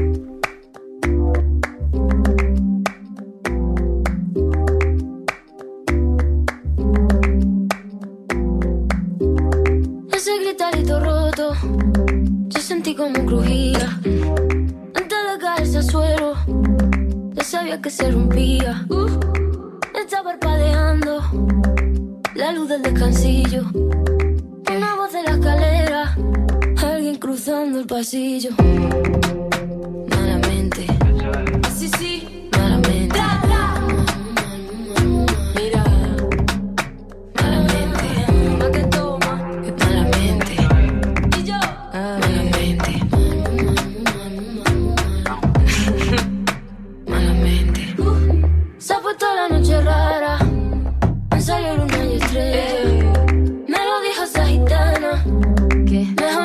No salía a verla.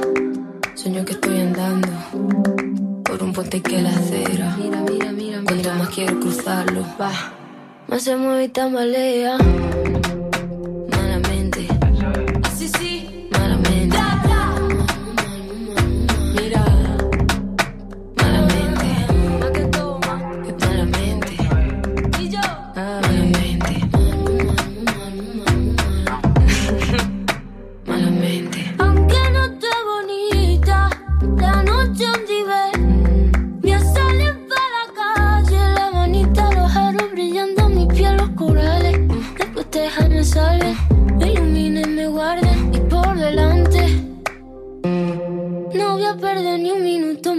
Pensarte.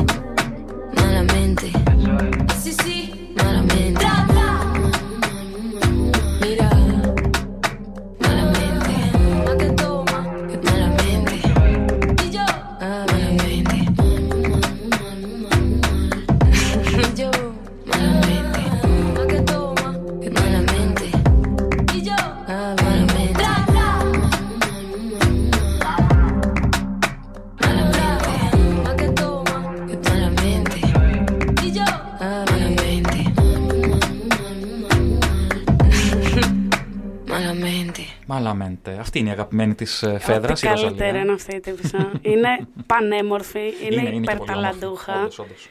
Ό,τι καλύτερο. Όντως, Πραγματικά όντως. υπέροχη δίσκη. Τέλος πάντων. Λοιπόν. λοιπόν ε, όπως καταλαβαίνετε, homework ακούστε Ροζαλία στο σπίτι σας. Γιατί άμα δεν ακούσετε, άμα δεν βάλετε να ακούσετε τίποτα δίσκο, θα σας φέρνω από δύο τραγούδια κάθε εβδομάδα μέχρι να τα ακούσουμε Θα ολόκληρα. ακούτε Ροζαλία ε, α- αφού, τελειώσει, αφού τελειώσει η εκπομπή μας, δηλαδή σε καμιά ωρίτσα. Μμμ. Και ε, ενώ σερφάρετε στη σελίδα των γλαρόλικων γλαρόλικη.net, μην τα ξαναλέμε, θα Ναι. ακούτε Ροζαλία όσο το κάνετε αυτό. Ωραία. Κανονίστε την πορεία. Δώσαμε οδηγίες προ τον φίλο Λοιπόν, τα επόμενα δύο είναι και τα δύο από την ίδια πίτρια. Λέγεται Δανάης Σιώζου. Είναι από τις υπεραγαπημένες μου εκδόσεις αντίποδες. Ε, και θα μιλήσουμε πρώτα για τα χρήσιμα παιδικά παιχνίδια. Έτσι λέγεται αυτή η συλλογή. Είναι πολύ, πολύ ωραία έκδοση και πολύ ωραία εικονογράφηση. Ε, εικονογράφηση, λέω, το πιστόφυλλο, η εικόνα που έχει στο πιστόφυλλο είναι πολύ ενδιαφέρουσα. Με ένα κοριτσάκι, με ένα σπαθί πάνω σε ένα άλογο ή αγοράκι. Δεν έχει σημασία, με ένα έχει σημασία. παιδάκι. Δεν έχει σημασία. Όλα τα, τα παιδάκια τα μικρά ίδια είναι. τέλος πάντων. Hot takes από τη Φέδρα δεν έρθει. Όλα τα παιδιά είναι ίδια. Δηλώσεις, δηλώσεις. Δηλώσεις. Κοινωνιολογικές, ανθρωπολογικές δηλώσεις. Καλέ, μου δείτε. Πάμε. Λοιπόν, ε, η Δανάη Σιώζου μου έδωσε μια πολύ πολύ πολύ ωραία αίσθηση ε, διαβάζοντας τα ποίηματά της που είχα την ίδια αίσθηση όταν πρώτα ανακάλυψα τον Εμπειρίκο. Α, Εγώ αυτό θα πω μόνο. μάλιστα. Έχει Αυτό σημασία. βέβαια μπορεί να είναι δική μου προσωπική άποψη. Ενώ ο τύπο μπορεί να το διαβάσει κάποιος άλλος και να μην του θυμίσει τίποτα. Το οποίο προφανώς είναι απόλυτα Ναι, κατανοητό. ρε παιδί μου, την απλά. άποψή σου λες, εντάξει. ναι, μου έδωσε ε, μία πολύ έντονη αίσθηση αυτή τη. Λίγο σουρεάλ, λίγο προσωπικές εμπειρίες, ε, λίγο, α, λίγο από όλα, λίγο συμβολισμό, πάρα πολύ ωραία. Πολύ ωραία η γραφή της Διαν- Δανάης Χιόζου. Ε, και θα σας διαβάσω το ποίημα που λέγεται «Στολή θηρίου». Δεν ξέρω τίποτα για τον κόσμο και τις φρίκες του πολέμου. Θέλω να με λες ραραού, να πάμε ταξίδι του μέλιτος, σε κοιλιά διαστημοπλίου, να καπνίσουμε μαζί. Θέλω να με λες ραραού, δυνατά. Δεν υπάρχουν θηρία πια, μόνο άνθρωποι, με σιδερένια δόντια, δόντια που θα σαπίσουν. Σαπίσανε και πέσανε, απ' τα πολλά, τα ψέματα που λένε. Μάλιστα. Η θεάρα μου, η Δανάη Σιώζου. είναι πάρα πολύ ωραίο. Όσο η Φέδρα πιάνει στα χέρια της το επόμενο βιβλίο, εγώ θα προσπαθήσω να δω τι παιδάκι είναι αυτό στο πιστόφυλλο. Oh my god. Γιατί μου κίνησε, εγώ νομίζω ότι είναι κοριτσάκι τελικά. και εγώ αυτό νομίζω.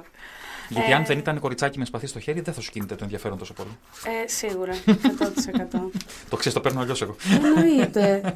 λοιπόν, ε, το επόμενο είναι το πολύ γνωστό ενδεχόμενο τοπία, το οποίο έχει ένα υπέροχο ε, οπισθόφυλλο, Ναι. πραγματικά. Ναι. Γράφει μπροστά ότι σχεδιασμός εξωφύλλου είναι της Μάρο Κατσίκα, είναι υπέροχος αυτός ο πίνακας. Και μου αρέσουν πάρα πολύ τα εξώφυλλα και στο προηγούμενο βιβλίο υπάρχει Ναι, η ίδια, ναι, ναι. η ίδια ε, τα- λογική, ας πούμε, που Ναι. ξεκινάνε από το πιστόφυλλο και, συ- ε, από το, από το ε, εξώφυλλο και συνεχίζουν ναι, στο ναι, ναι, πιστόφυλλο. και, είναι τελειοποιείται ενιαίο. πίσω. Μου αρέσει είναι πάρα, πολύ. ωραίο, πάρα Πολύ. πολύ ωραίο. Ε, λοιπόν, και θα σας διαβάσω, νομίζω είναι το τελευταίο ποίημα του βιβλίου. Ναι, είναι Ναι, το το τελευταίο τελευταίο. ποίημα του βιβλίου, μου αρέσει πάρα πολύ, που λέγεται «Τις μέρες που δεν είμαι ο εαυτός μου, ευτυχώ». Κάποιες μέρες είμαι σκληρή με τον εαυτό μου. Συμβαίνει που και που και είναι θείο δώρο. Είναι οι μέρες που ο χειμώνας αποκτά νόημα μέσα σου. Λες να, αυτό το χιόνι που βγάζω απολεπίζοντας, το σώμα μου, το χιόνι που πέφτει καθώς, τρίβοντας τα οστά μου και το χέρι μου ξύνει, το αγύρι στο κεφάλι μου. Αυτό το χιόνι φοβάμαι θα με καλύψει. Από τα νύχια ως την κορφή και δεν θα σταματήσει, ούτε θα λιώσει, εδώ θα σβήσει η ζωή. Ύστερα γλυκά σε γλύφεις, ώσπου να φύγουν και οι τελευταίοι πάγοι από πάνω σου. Κάποιες μέρες είμαι καλή με τον εαυτό μου. Δώρο άδωρο. Καμία εποχή δεν διαρκεί. Μάλιστα. Είναι η θεά μου η Δανάη Σιώζου. Μ' αρέσει πάρα πολύ. Είναι πολύ ωραία γενικά αυτά. Διπλό χτύπημα σήμερα Δανάη Σιώζου στην εκπομπή. Ναι, Της αρέσει διπλό. πάρα πολύ. Τα είναι πήρα ολοφάνη. μαζί κιόλας. Είχα Εγώ- πάει στην πολι... όχι στην πολιτεία, sorry, στην πρωτοπορία. Στην πρωτοπορία. Ήμουνα, σ- βασικά ήμουνα σε ένα από αυτά τα πολύ ωραία διάσημα φεστιβάλ, το βιβλιοτέκ στην πλατεία Εξαρχείων. Και είχα πάρει ένα βιβλίο το οποίο δεν το έχω διαβάσει ακόμα και λέγεται Η γυναίκα του Λότ. ε, Κάτι με τη γυναίκα του Λότ, Οκ. το από μια Ελληνίδα συγγραφέα. Ναι, ναι. Και μετά είχα πάει να πιω ένα καφέ, σε ένα καφέ που ήταν δίπλα στην πρωτοπορία. Και λέω, ξέρεις τι, τώρα μόνο ένα βιβλίο. Τι ντροπή. Ντροπή, ρε φίλε, αμαρτία. Οπότε Έτσι. μπήκα και στην πρωτοπορία και πήρα τα δύο αυτά της Δανάης Χιόζου και αυτό της Ανθής Μαρονίτης. Α, μαζί. Τα είχα οκ. πάρει μαζί, αυτά. μαζί. Και ήταν τότε μια περίοδος που ήθελα πάρα πολύ να διαβάσω σύγχρονη ποίηση και έχω διαβάσει και άλλα πολύ ωραία. Και έχω διαβάσει και κάποια τα οποία είναι, να μην πω. Ε, εντάξει. Αλλά τέλος Τυχαίνει. πάντων έκανα μια πολύ, έτσι μια εκτενή ε, έρευνα στην σύγχρονη ελληνική ποίηση. Και σας είχα ζητήσει και όλα στο κανάλι να μου πείτε κι εσείς αγαπημένους σύγχρονους ποιητές. Και είμαι που μου αρέσουν πάρα πολύ αυτά, πραγματικά. Παίζει να τα έχω διαβάσει από δύο φορές το καθένα. Εκτός της Αλίκης Καμπέρη, που το έχω διαβάσει μία, αλλά σίγουρα πάει και για δεύτερη. Είναι πάρα πολύ ωραία. Και τα Εγώ τέσσερα. χαίρομαι πάρα πολύ που οι σημερινές σου προτάσεις έχουν να κάνουν με ποίηση. Λίγο την. Εντάξει, μοιραία την, ε, την μερίδα του λέοντος την παίρνει η πεζογραφία. Ναι, μοιραία, ισχύει. αλλά την, ε, η πίεση είναι ένα πολύ σημαντικό κομμάτι του, της ε, λογοτεχνίας μας που Βέβαια. θα ήθελα του χρόνου να δώσουμε λίγο παραπάνω χρόνο γενικά. Got Του, it. του χρόνου εννοώ από Σεπτέμβριο τέλος πάντων. I'm on Του, it. του χρόνου. Ε, είναι, Θα σου φέρω είναι, εγώ ναι, ναι, ναι, ναι, ναι, ναι, ναι, ναι. Ε, γιατί και εγώ δεν έχω εντρυφήσει πάρα πολύ στη Μμμ. σύγχρονη ελληνική ποιήση. Θα ήθελα πολύ να το κάνω. Μμμ. Έχω δώσει την. ε, Μια έχω ρίξει το βάρος σε άλλα είδη. Μια εξαιρετική σύγχρονη ποιήτρια είναι η Νίκη Άντρεος. Πολύ ωραία. την, έχω, ακου- την έχω ακουστά. Ε, λίγο με χαλάνε αυτά τα εξώφυλλα, ρε παιδί μου. Τα δεν ξέρω. Πολύ, εξώφυλλα. ναι, ναι, πολύ, Κάτσε κάτω, ρε. πολύ κακοφτιαγμένα. Είπες κακοφτιαγμένα τα εξώφυλλα της Νίκη Άντρεως. Της Νίκη Άντριος, όχι τα δικά σου, αλλήμον. Τα δικά μου είναι εξαιρετικά. Έτσι, έτσι, Νόμιζα. να μας ακούει κανένας για πρώτη φορά θα έχει μπερδευτεί πλήρως. Λοιπόν, σε δεσμεύω από τώρα. Δεν θα, δεν θα φύγεις. Δεν θα φύγω. Δεν θα φύγεις. Θα κλείσουμε μαζί την εκπομπή μετά. μετά Θες την να κυρία κλείσουμε Νασλίδου. μαζί; Ναι, θέλω να κλείσουμε μαζί. Ε, Εντάξει, αυτές να κλείσουμε. Μόνη μαζί. σου μου είπες ότι δεν έχεις κάτι να κάνεις μετά. Χαμό το, γιατί δεν το θέλει και τον Νίγορο, φίλε. Λοιπόν, Πλάκα κάνω, θα έτσι. κάτσω. Δεύτερη μουσική επιλογή της Φέδρας και αμέσως μετά. Α, με ποιο τραγούδι, Σίνεμα Harry Styles. Είναι Έτσι. υπέροχος ο υπέροχο, καινούργιο υπέροχο, δίσκος ναι. του Harry Styles, παρόλο που δεν τον ακούω πολύ. Αυτό το δίσκο τον άκουσα και είναι πάρα πολύ ωραίος. Ο Harry Styles, pop star της εποχής, το ξέρετε όλοι, φαντάζομαι. Για- Είναι Λοιπόν, πολύ καλός. Είναι, είναι, είναι, πολύ καλός. καλό. Είναι καλός, ιδιαίτερος και στο Mm. ύφος του και στο στυλ του. Πολύ ωραία φωνή. Και πολύ Ε, ωραίος. Κούκλος. Εντάξει, σύπας. Άντρες, πάρτε παράδειγμα. Ε, ελάτε λίγο σε επαφή με τη θηλυκή σας πλευρά και τότε να δείτε πώς όλες οι γυναίκες θα πέσουν στα πόδια σας. Ποιος το είπε αυτό; Πω, πω, πω, ακούστηκε αυτό. ε, Α ακούσουμε καλύτερα τον Harry Styles. Σίνεμα. Να καλά. It's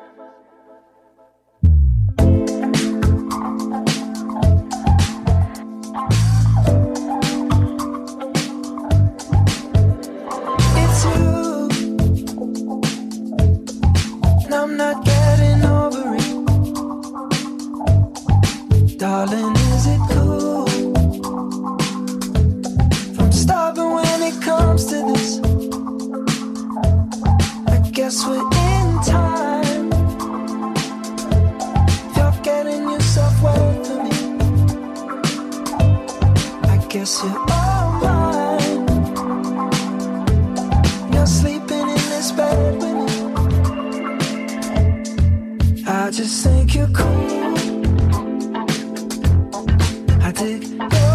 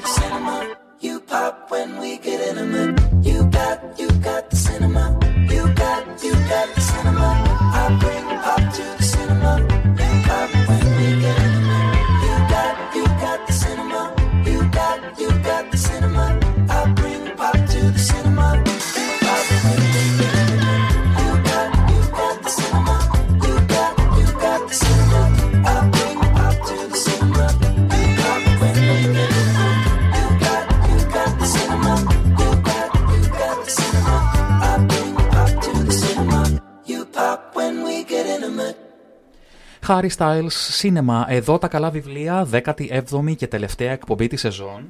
Αισθανόμαστε λίγο περίεργα, είναι η αλήθεια, που θα σας αποχαιρετήσουμε, έστω και για ένα πάρα πολύ σύντομο χρονικό διάστημα που δεν θα είμαστε μαζί σας. Αλλά να ξέρετε, θα τα πούμε και μετά στο κλείσιμο της εκπομπής, ετοιμάζουμε πάρα πολύ ωραία πράγματα για την επόμενη σεζόν εδώ στον Police View.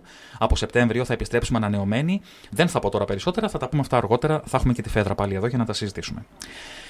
Προς το παρόν, εγώ να υποδεχτώ στο στούντιο με μεγάλη χαρά την κυρία Ιβέτα Νασλίδου. Καλησπέρα. Καλησπέρα. Χαίρομαι πάρα πολύ που είστε εδώ πραγματικά σήμερα. Και εγώ και ευχαριστώ πάρα πολύ για την πρόσκληση. Σε αυτή την έτσι την τελευταία εκπομπή που είναι δροσερή, καλοκαιρινή, τι καλύτερο από το να έχουμε ένα βιβλίο γεμάτο την άβρα των παιδιών, γεμάτο έτσι την παιδική ενέργεια, όμορφες εικόνες, όμορφα χρώματα. Παραμύθια από παιδιά για παιδιά. Ναι, έτσι ονομάζεται το βιβλίο και το πήραμε πριν λίγο καιρό στα χεράκια μας. Το πήραμε πριν λίγο καιρό στα χεράκια μας. Μία από τις πιο τελευταίες κυκλοφορίες λοιπόν από τις εκδόσεις Γλαρόλικη, που όπως είπαμε, όπως όλα τα βιβλία των εκδόσεων Γλαρόλικη, το βρίσκεται στο γλαρόλικη.net και το διαβάζετε αρχικά δωρεάν και ελεύθερα μέσα από τη σελίδα του εκδοτικού και βεβαίως μετά μπορείτε να παραγγείλετε την πολύ καλέσθητη έντυπη έκδοση, την οποία έχουμε εδώ τώρα μπροστά μας. Κυρία Νασλίδου, εσείς είστε ζωγράφος, σωστά; Ναι, ναι είμαι ζωγράφος. Έχω τελειώσει σχολή καλών τεχνών και τα τελευταία χρόνια ασχολούμαι με τη δουλειά, με τα μαθήματα. Με τα μαθήματα σε παιδιά. Ναι, ναι. Άρα Το- ξεκινήσατε μόνοι σας όμως, έτσι, σωστά; Ναι, ναι, ναι. Εγώ έχω τελειώσει σχολή καλών τεχνών. Αρκετά χρόνια μ, έκανα παιδικά ρούχα. Μετά Α. άλλαξα το φορμανισμό και τα τελευταία χρόνια κάνω μαθήματα ζωγραφικής με παιδάκια. Πάντα όμως σας, ε, έτσι σας έλκυε η δουλειά με τα παιδιά από ό,τι κατάλαβα, ναι, έτσι, ναι, σωστά; Ναι, ναι. Αυτό είναι και το με, τα μεταπτυχιακά μου. Πώς ξεκίνησε όλο αυτό το εργαστήρι, Ε, ξεκίνησε λίγο τυχαία. Α, ξεκίνησα να κάνω μαθήματα ζωγραφικής σε κάποια σχολεία. Σε κάποια στιγμή είχε μεγάλο ενδιαφέρον. Ξεκίνησα και σε ένα κέντρο μελέτης και σιγά σιγά εξελίχθηκε η δουλειά. Και με τα παιδάκια ξεκινήσαμε να ζωγραφίζουμε και να γράφουμε ταυτόχρονα και πιστεύω βγήκε κάτι πολύ ωραίο. Το ερέθισμα ήταν πρώτα η ζωγραφική και μετά προήλθαν οι ιστορίες, Πρώτα η σωστά; ζωγραφική, αλλά επειδή κάθε φορά έτσι προσπαθήσαμε και να γράψουμε μια ιστορία, Α, οκ. και είδα ότι τελικά οι ιστορίες βγαίνουν πολύ ωραίες και έλεγα γιατί όχι να κάνουμε και ένα βιβλιαράκι. Έτσι γεννήθηκε η ιδέα.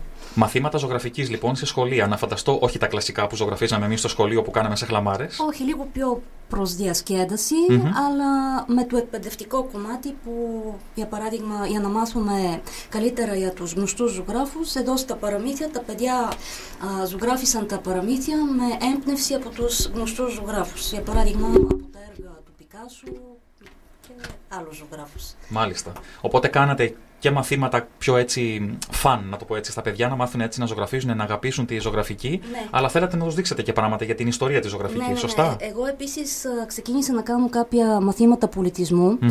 που είναι για τη κουλτούρα, για τη διαφορετική κουλτούρα στις διαφορετικές χώρες. Ε, Ωραίο αυτό.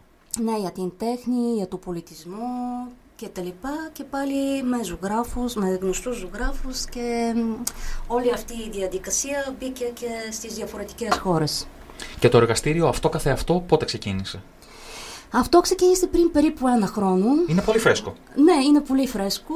Ε, ξεκίνησε περίπου τότε. Ξεκινήσαμε να ζωγραφίζουμε, να γράφουμε, έτσι χωρίς να βιαζόμαστε, χωρίς να πιέζουν τα παιδιά. Ναι, ναι, όμως ναι, ναι.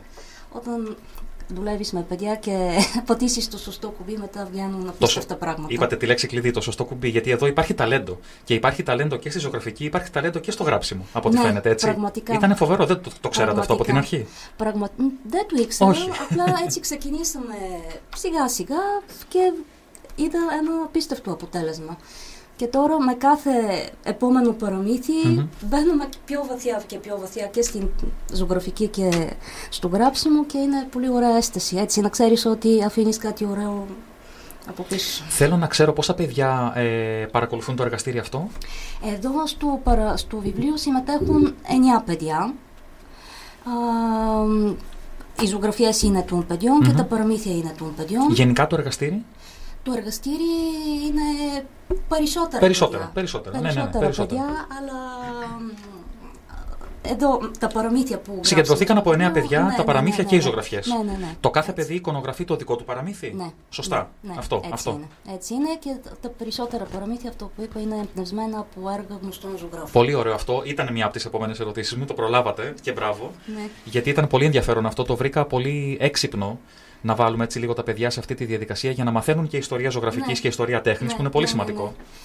Ε, κάπως έτσι, μέσω στη διασκέδαση, έτσι όπως κάποια παιδιά μαθαίνουν ξένη γλώσσα τραγουδώντας, Ναι, ναι, ναι. εμείς μαθαίνουμε κάποια πράγματα ζωγραφίζοντας. Τι αγαπούν πολύ τα παιδιά ζωγραφίζοντας, τι θέματα πιο πολύ αγαπούν; Ε, η αλήθεια είναι ότι τα σημερινά παιδιά έχουν πολύ συγκεκριμένα αγαπημένα θέματα. Μμμ. Α, το αρέσει πάρα πολύ αυτό το στυλ στην Ιαπωνία άνιμε. Α, άνιμε, ναι. Που... Βλέπουν και τα καρτούν προφανώς Ναι, και είναι ναι. επηρεασμένα. Ε, εγώ βέβαια προτιμώ να συγκεντρώσουμε στα πιο κλασικά θέματα, Μμμ. αλλά μ, ό,τι έχει σχέση με τη φαντασία, με αυτό Σου, το σούπερ παραμυθένιο ήρωες, τέτοια κόσμο. πράγματα; τε- Σούπερ ήρωες, τέτοια πράγματα; Ναι. Άρχο, Άρχοντας δακτυλιδιών, δεν ξέρω τέτοια. Σας Ε, φτιάχνουν τέτοια. Εδώ ξεκινάμε Ναι. και βλέπουμε πού, πού θα μας οδηγήσει το παραμύθι Σωστό. μόνο του. Σωστό, σωστό. Ε, μου αρέσει πάρα πολύ αυτός ο μέθοδος που είναι για τις ανοιχτές ερωτήσεις που κάποια φορά και ο δάσκαλος δεν ξέρει την απάντηση. Μμμ.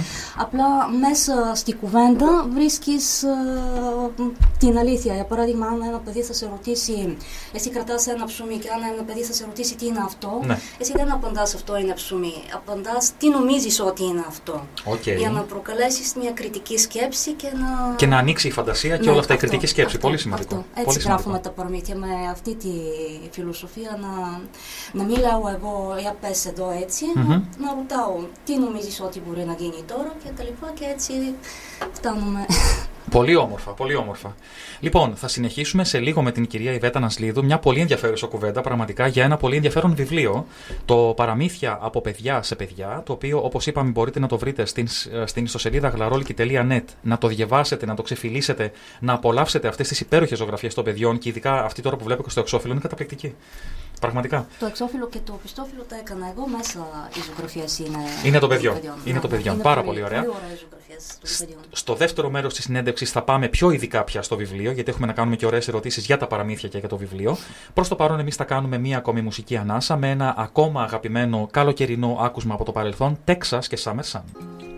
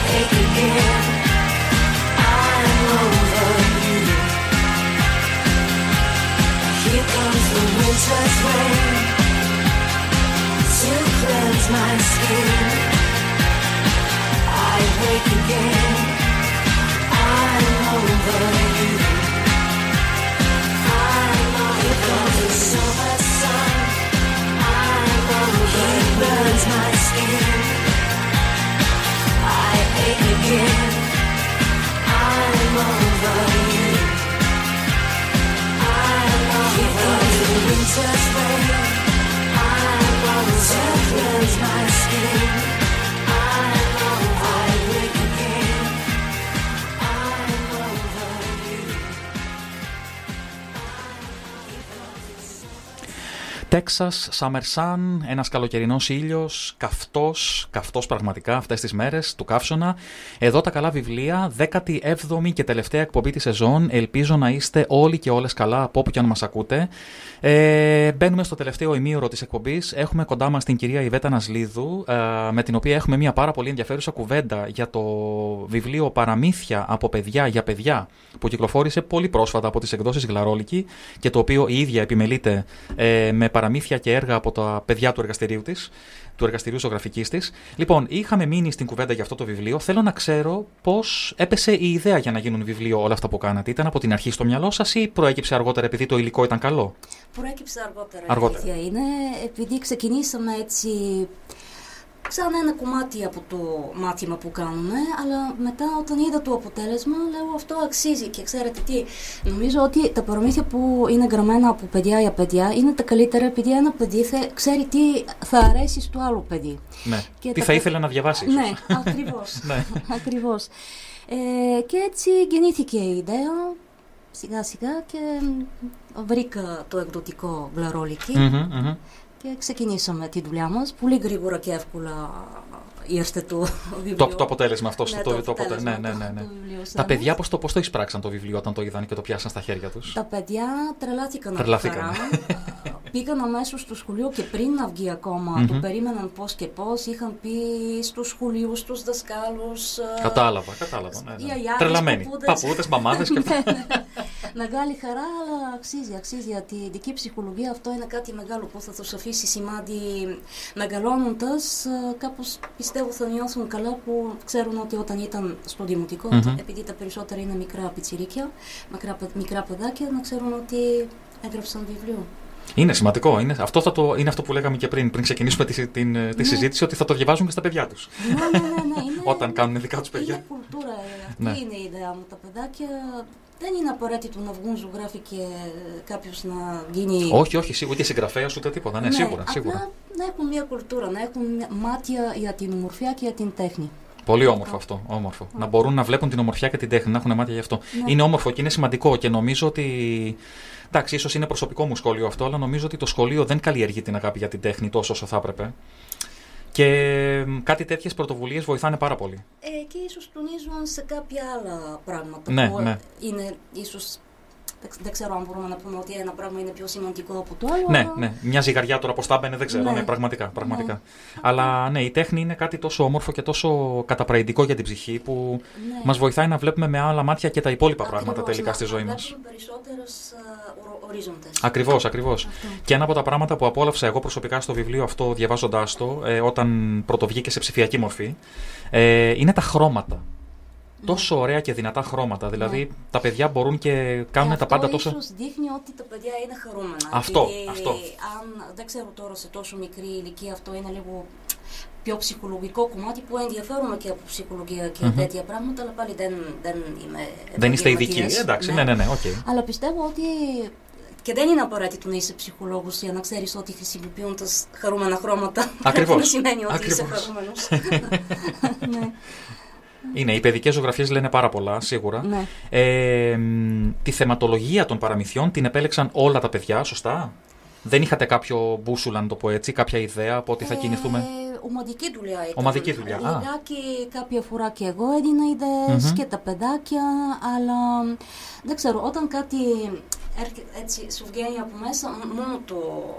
Μόνο του. Ναι, ναι. ναι. βγαίνει, δεν- κάπως, ούτε θυμάμαι ποιος έδωσε τις πρώτες ιδέες, αλλά εγώ λέω ένα πράγμα τα παιδιά δύο, τα παιδιά δύο, εγώ τρία και κάπως έτσι μαζί. Κάπως έτσι δημιουργήθηκε. Ναι, ναι. Αυτό είναι πολύ. Ε, το- μου το είπατε και στην αρχή ότι άλλωστε ξεκίνησε, δεν ξεκίνησε με κάποιο πρόγραμμα, απλώ βγήκε, προέκυψε. Απλώς βγήκε, Ναι. όταν κάτι πρέπει να γίνει θα γίνει. Εγώ Και πιστεύω τώρα σε λοιπόν αυτό. που βγήκε αυτό, δεν μπορεί, κάτι θα έρχεται.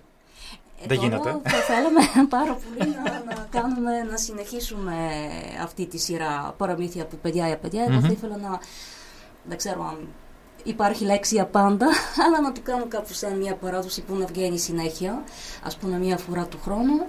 Ε, ήδη έχουμε ξεκινήσει να γράφουμε παραμύθια του δεύτερου βιβλίου. Ελπίζουμε το εκδοτικό Γλωρόλικη να συνεχίσουμε τη δουλειά μας μαζί. Είμαι πολύ ευχαριστημένη και έχουμε ξεκινήσει να γράφουμε κάποια καινούρια παραμύθια που να μπουν στο δεύτερο βιβλίο. Τι παραμύθια; Θα Ε, μπω στο, στον πειρασμό να ρωτήσω. Δεν μπορεί. κάτι τα ξέρετε. Θα πω λιγάκι για ένα παραμύθι που και εγώ είμαι πολύ ενθουσιασμένη. Ε, για ένα ταξίδι του χρόνου που ένα αεροπλάνο έχει καταγκίδα. Ναι. Το αεροπλάνο ταξιδεύει Ωραία. προς τη Νέα Υόρκη, Αθήνα Νέα Αθήνα, Υόρκη. Νέα Υόρκη, ναι. Πέφτει μια αστραπή, τίποτα δεν γίνεται, σβήνουν οι λίγο τα φώτα και το αεροπλάνο συνεχίζει. Σε λίγο θα προσγειωθεί, θα προσγειωθεί στη Νέα Υόρκη. Μμμ. Και εκεί όμως οι επιβάτες βλέπουν κάτι παράξενο. Το αεροδρόμιο είναι κάπω σαν έρημο. Κάποια ρομπότ καθαρίζουν τα αεροπλάνα και ξαφνικά ένας επιβάτης βλέπει μια ταμπέλα χρόνια πουλά 5022. Α, Ε, όχι μετά- απλά ταξίδι στο χρόνο, ταξίδι στο πολύ βαθύ χρόνο. ναι, ναι, ναι. Μετά θα επιστρέψουν και στη μεγάλη έκρηξη για να σώσουν τον ήλιο. Α, τι ωραία. Ναι, τέτοια πράγματα. Το άλλο παραμύθι που έχουμε ξεκινήσει είναι για ένα α, αγόρι νίντζα. Μμμ. Για... ε, Αυτό που μου αρέσει πάρα πολύ είναι ότι τα παραμύθια είναι τόσο διαφορετικά. Καμία σχέση το ένα παραμύθι με το άλλο. Ακριβώς. Ε, και αυτό για την Ιαπωνία, για, τα, για τον νίντζα, είναι από τα μαθήματα πολιτισμού που είναι για την Ιαπωνία και έτσι για να μάθουμε για την κουλτούρα εκεί, γράφουμε το παραμύθι. Συγγνώμη, επειδή εντυπωσιάζομαι, με τι, με τι ηλικίας παιδιά δουλεύετε τώρα. Δηλαδή, πραγματικά. Ε, κυρίως δημοτικό. Δημοτικού. Δημοτικό, ναι. Κυρίως- Τι φαντασία είναι αυτή, τι, τι, τι, τι φοβερό. Είναι απίστευτη, ναι, ναι. απίστευτη η φαντασία. Τα παιδιά δεν ξέρουν μετά μεγαλώνοντας και είναι τόσο άθωα και αγνά τα παιδιά. Ναι. Δεν ξέρουν μετά όταν μεγαλώνουμε πού χάνεται αυτό το κομμάτι. Αυτό πρέπει να το βρούμε σαν κοινωνία, νομίζω. πρέπει να το βρούμε. Είπατε μεγάλη κουβέντα τώρα. Αλλά μακάρι, μακάρι ο καθένας να κρατήσει ένα μικρό κομματάκι από το παιδί μέσα του. Τι όμορφο που είναι αυτό. Ε, άρα, λογικά, αυτό θα το δούμε, φαντάζομαι, μια αντίστοιχη περίοδο χρονικής σαν αυτό φέτος, έτσι. Ίσως αν είναι έτοιμο, κάπως έτσι. εγώ Ε, Θέλω πάρα πολύ να το διαβάσω αυτό και να δω και την εικονογράφηση για αυτό το παραμύθι ναι, με το α, αεροπλάνο. Αυτό ήδη έχουμε ξεκινήσει την εικονογράφηση. Τα ρομπότ α, καθαρίζουν ήδη τα. Καθαρίζουν ήδη το αεροπλάνα. αεροδρόμιο. Ναι, καθαρίζουν το αεροδρόμιο ήδη. Ε, εγώ θα ήθελα να μαζέψω περίπου 9-10 παραμύθια έτσι όπως είναι και Όπως στο αυτό. πρώτο βιβλίο. Μμμ, Τώρα μμμ. ήδη έχουμε ξεκινήσει 5-6. Ε, έχει ένα πολύ ωραίο παραμύθι που είναι για τα συναισθήματα που πάλι έχει μία ιούση, πάλι είναι λίγο στο μέλλον. Έχει μία ίωση που η, α- η ανθρωπότητα έχασε τα συναισθήματα. Μου αρέσουν και τέτοια που είναι. Α. Το γράφει ένα πιο μεγάλο παιδάκι, είναι γυμνάσιο. Α, ωραία. Θα ρώταγα πάλι ποιο το γράφει αυτό, γιατί πάλι Ναι, μου κάνει εντύπωση. ναι, Οκ. Είναι λίγο τέτοιο που είναι πιο ψυχολογικό. Πιο- πιο- Ε, ναι, έχασε πιο τα εσωτερικό. συναισθήματα και μόνο μία οικογένεια στην Ιαπωνία αποφάσισε να κρατήσει τα συναισθήματα. Και εκεί η ιστορία είναι για μία αγάπη μεταξύ ένα αγόρι και ένα κορίτσι. Μμμ. Πολύ, πολύ συναισθηματικό. Πω, πω, παραμύθι πραγματικά, αυτό. πραγματικά πάρα πολύ ενδιαφέροντα όλα αυτά. Ναι. Για το δεύτερο βιβλίο. Καλά, έχουμε ένα πολύ ενδιαφέρον πρώτο βιβλίο όμως μπροστά μας αυτή τη στιγμή. Ναι. Λοιπόν, παραμύθια από παιδιά για παιδιά. Ε, με, εσείς κάνατε τη διαλογή, να το πούμε έτσι, σωστά; Διαλογή, επιμέλεια του βιβλίου Ναι, και όλα ναι, αυτά. ναι, ναι, ναι. Ε, από την κυρία Ιβέτα Νασλίδου, με τους ε, υπέροχους αυτούς μικρούς μαθητές της που τους γνωρίζουμε κι εμείς μέσα από τις ιστορίες τους, μέσα από τα λόγια τους και μέσα από τα χρώματα Ναι. που έχουν γεμίσει αυτό το πολύ όμορφο βιβλίο. Και εγώ χαίρομαι που οι εκδόσεις Γλαρόλη βγάζουν τέτοια βιβλία. Δηλαδή, πραγματικά είναι πάρα πολύ. Εγώ Ε, χαίρομαι και ευχαριστώ πάρα πολύ. Δεν ξέρω, είχατε, είχατε προτείνει και σε άλλον εκδοτικό αυτή την ιδέα; Ή κατευθείαν ήρθατε σε επαφή; Κατευθείαν, κατευθείαν. Δεν χρειάστηκε Εγώ να. είμαι από τους ανθρώπους που αν κάτι μου κουλάει αμέσως, Αμέσως, δεν ψάχνω, αμέ- ναι, ναι. δεν ψάχνω αλλού, αμέσως α, είδαμε ότι ταιριάζουμε και θα βγει ωραία δουλειά και δεν, δεν Τι, ψάχνω άλλο. θέλω να ξέρω και τι, τι γνώμες ακούτε για αυτό το βιβλίο από μεγάλους που το διαβάζουν πια, από, το- από τους Αρέσει ενήλικες; πάρα πολύ Αρέσει σε πολύ. όλους. Πάρα πολύ αρέσει σε όλους. Πολύ καλή κριτική, πολύ Μμμ. καλές κριτικές. Α, όλοι το διαβάζουν έτσι με μεγάλη χαρά και ενθουσιασμό και πραγματικά αξίζει. Τα παιδιά έγραψαν α, πολύ ωραία πράγματα. Αν εσείς κάνατε μια ζωγραφιά για, τον, για την εποχή μας και για τον κόσμο μας σήμερα, τι θα κάνατε, τι χρώματα θα βάζατε, τι θα φτιάχνατε; Ε, θα ήθελα να, βάζω, να βάλω μ, ανοιχτά και χαρούμενα χρώματα, όμως δεν είναι μόνο έτσι. Δυστυχώς έχει και μαύρο, έχει και γκρι. Έχει νομίζω όλη την παλέτα, αλλά πιστεύω ότι ε, ο κόσμος είναι ουδέτερος σε όλους. Τα δικά μας μάτια του βλέπουν διαφορετικά. Μμμ. Και όπως νιώθεις εσύ από μέσα, έτσι βλέπεις κάπου τα πραγμα- κάπως τα πράγματα. Βέβαια υπάρχουν και παράγοντες που δεν εξαρτάται από εμάς και όσο και να θέλεις να τα δεις όμορφο, δεν μπορείς να τα δεις όμορφο. Δεν σε αφήνουν, δεν σε αφήνουν. Ναι, αλλά πολλά πράγματα εξαρτάται και εσύ, τα δικά σου μάτια πώς βλέπουν. Το εργαστήρι α, ζωγραφικής συνεχίζει και το καλοκαίρι, Έχει- είστε σε διακοπές τώρα, επιστρέφετε το χειμώνα κι εσείς, Ε, πώς δουλεύετε; Κάναμε ένα summer camp, Ωραία. τελείωσε Α. την προηγούμενη Παρασκευή και τώρα σιγά σιγά Summer Camp, τι κάνατε ακριβώς; Πάλι είχε σχέση με τα μαθήματα πολιτισμού. Ήταν Πάλι, τέσσερις οκ. εβδομάδες. Ναι. Η πρώτη εβδομάδα ήταν ένα ταξίδι στην Ινδία. Α, τι ωραία. Η δεύτερη εβδομάδα ήταν Μεξικό. Τρίτη εβδομάδα Ιαπωνία και τέταρτη εβδομάδα τα παραμύθια της Σαχραζάτ. Αραβικές χώρες. Αραβικές χώρες, ναι, Εγώ ναι. φορούσα και τέτοιες στουλές. Για κάθε χώρα διαφορετική στουλή. Ρώτησα επίτηδε γιατί είδα κάποιε φωτογραφίε στο Instagram. Όσοι, δεν, όσοι θέλετε, πραγματικά ακολουθήστε την κυρία Νασλίδου στο Instagram. Έχει ένα καταπληκτικό λογαριασμό.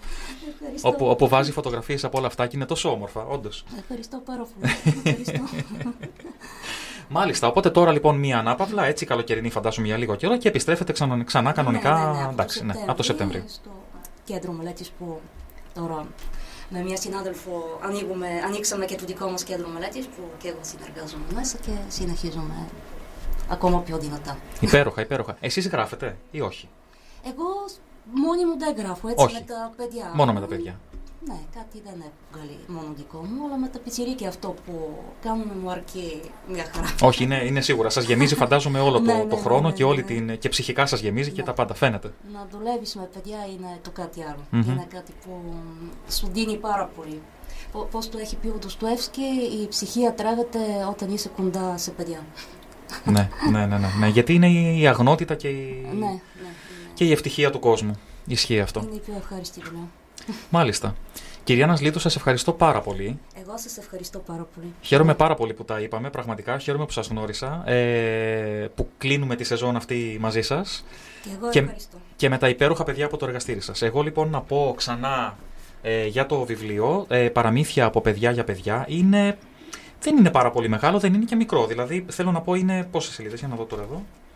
Είναι γύρω στις 35 σελίδες συνολικά το βιβλίο. Με πάρα πολύ ωραία εικονογράφηση.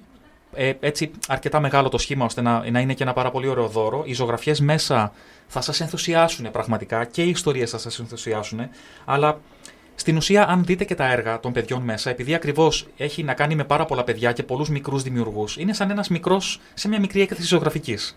Είναι τόσο όμορφο γιατί Έχουμε συνηθίσει στα παραμύθια να υπάρχει ένα στυλ εικονογράφησης. Εδώ έχουμε πάρα πολλά στυλ εικονογράφησης. Έχουμε πολλούς διαφορετικούς μικρούς καλλιτέχνες που και γράφουν και ζωγραφίζουν. Θα σας γεμίσουν τις ώρες με χρώματα και με πολύ όμορφες ιστορίες. Και θα είναι και ένα πάρα πολύ όμορφο δώρο, είμαι σίγουρος. Ναι, ευχαριστώ πάρα πολύ για τα καλά σας λόγια. Λοιπόν, εμείς θα κάνουμε μία ακόμα μουσική ανάσα. Ε, θα ακούσουμε ένα πολύ αγαπημένο διαχρονικά καλοκαιρινό τραγούδι. Νομίζω κατευθείαν θα το αναγνωρίσετε, δεν χρειάζονται και πολλά λόγια.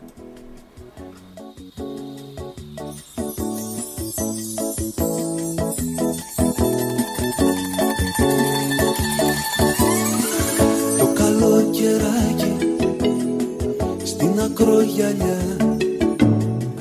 Μέσα στο νεράκι πλέουμε αγκαλιά. Πέφτει το βραδάκι πιάνει η δροσιά. Δώσ' μου ένα φυλάκι και έλα πιο κοντά.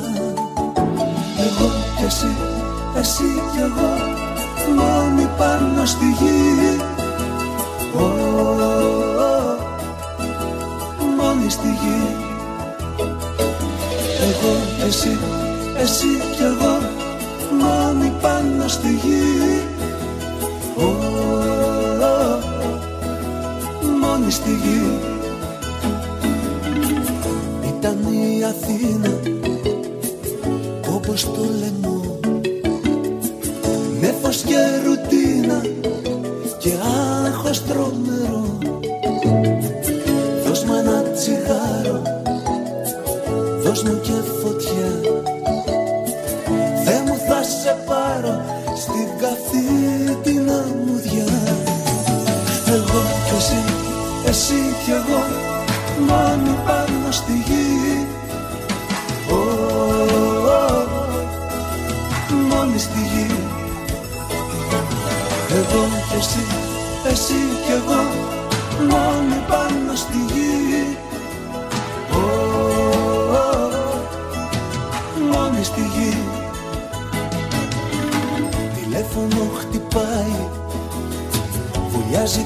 νησί και το όνειρο σκορπάει στου γραφείου τη βουλή.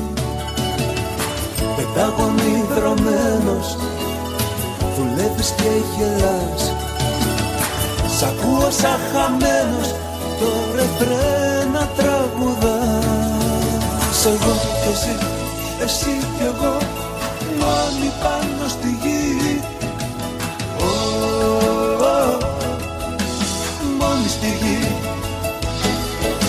Εγώ κι εσύ, εσύ κι εγώ μόνοι πάνω στη γη.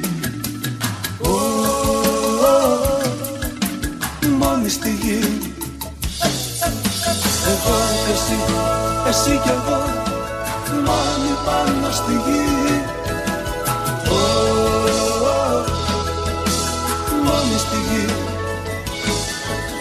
Εγώ και εσύ, εσύ κι εγώ Μόνοι πάνω στη γη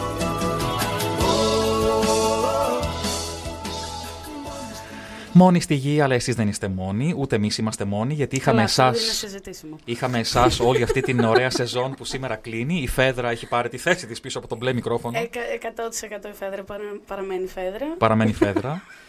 Εδώ τα καλά βιβλία. Εκπομπή, η εκπομπή 17η σιγά σιγά φτάνει προς το τέλος Mm. της. Είμαστε ένα τέταρτο περίπου πριν το τέλος και το άφησα επίτηδες έτσι να σχολιάσουμε λίγο τη σεζόν αυτή που πέρασε. Καλά έκανες.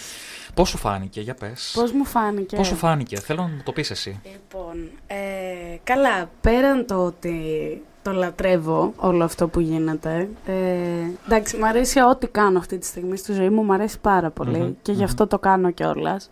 Αλλά πραγματικά αυτό είναι, παίζει να είναι από τα αγαπημένα μου, αλήθεια. Γιατί μου αρέσει πάρα πολύ.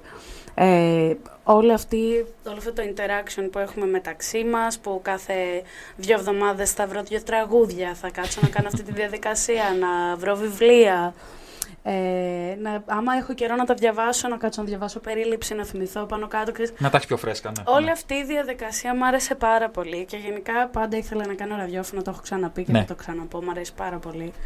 Και ήταν πραγματικά υπέροχη εμπειρία και εκεί πέρα που πάει, θα σας τα πει σε λίγο ο Δημήτρης, εκεί πέρα που πάει και είναι και άλλα που δεν θα σας πούμε. Όχι είναι, ακόμα, ναι. Ναι, ναι, είναι τα...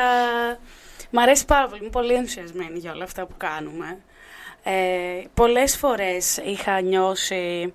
Εντάξει, επειδή με ξέρετε ρε παιδάκι μου, ότι εγώ ε, είμαι, προσπαθώ να κρατάω μια αλφα επαφή με τα κοινωνικοπολιτικά πράγματα.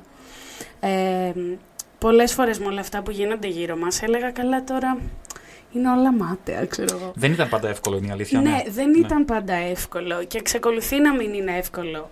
Παρ' όλα αυτά ένιωθα ότι κάνουμε κάτι καλό, γιατί άμα μας ακούσουν πέντε άτομα τα οποία θα τους φτιάξει λίγο η μέρα με τις χαζομάρες μας, θα πάρουν και μια ιδέα για ένα βιβλίο, για ένα τραγούδι, νομίζω ότι κάνουμε πολύ καλή δουλειά με το να κρατάμε το moral ψηλό. Έτσι, έτσι, το ηθικό, ηθικό το ανακμεότατο. ηθικό ανακμεότατο αντοχή ατελείωτη είμαστε εδώ πέρα. πραγματικά. Και αυτό δεν λειτουργεί μόνο για όσους μας ακούν, που πραγματικά σας ευχαριστούμε άπειρα όλους. Αλλά λειτουργεί και για μας. Είναι κάτι έτσι ωραίο. Λέμε, ωραία, ξέρεις τι, αυτή η εβδομάδα ήταν χάλια, ας πούμε, και έχω τα νεύρα μου, είμαι κουρασμένα στο ένα το άλλο. Αλλά τουλάχιστον θα πάω να κάνω την εκπομπή, Αυτό. να πω δύο χαζομάρες, να πω δύο ωραία πράγματα, να μάθω κάτι καινούριο. Αυτό είναι το καλύτερο. Αυτό ήθελα να το πω κι εγώ. Δηλαδή, η προετοιμασία Mm. και η εκπομπή αυτή καθεαυτή, το δύο Ναι. ώρο που ερχόμασταν εδώ, και η προετοιμασία της εκπομπής τις προηγούμενες Mm. μέρες που έπρεπε να ψάξω τα βιβλία. Έπρεπε να, Ναι. να πάω σε ένα βιβλιοπωλείο. Πήγαινα σε ένα συγκεκριμένο βιβλιοπωλείο, γιατί εγώ δεν διαβάζω πέντε βιβλία την εβδομάδα φυσικά, που, που λέω εδώ, ε, κάθε δύο εβδομάδες. Αλλά έπρεπε να μπω στη διαδικασία να ψάξω τίτλους, να διαβάσω κάποιες σελίδες από κάθε βιβλίο σε ένα Ναι. βιβλιοπωλείο για να δω αν όντως πρέπει να το προτείνω ή όχι. Μμμ.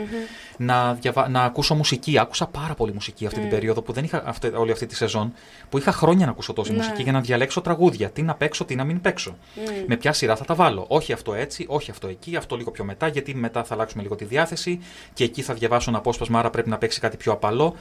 Μου φτιάχνε το κέφι όλο αυτό Ναι. απίστευτα. Η διαδικασία του να φτιάχνεις την εκπομπή είναι καταπληκτική. Μα πραγματικά φαίνεται. Δηλαδή, πες να έχουμε έρθει να κάνουμε εκπ- ε, εκπομπή και να μην είμαστε με ένα ηλίθιο χαμόγελο και οι δύο μία φορά, ξέρω εγώ, ο ναι, καθένας. ναι, ναι. Και δεν τη θυμάμαι καν. Ναι, τύπου δεν.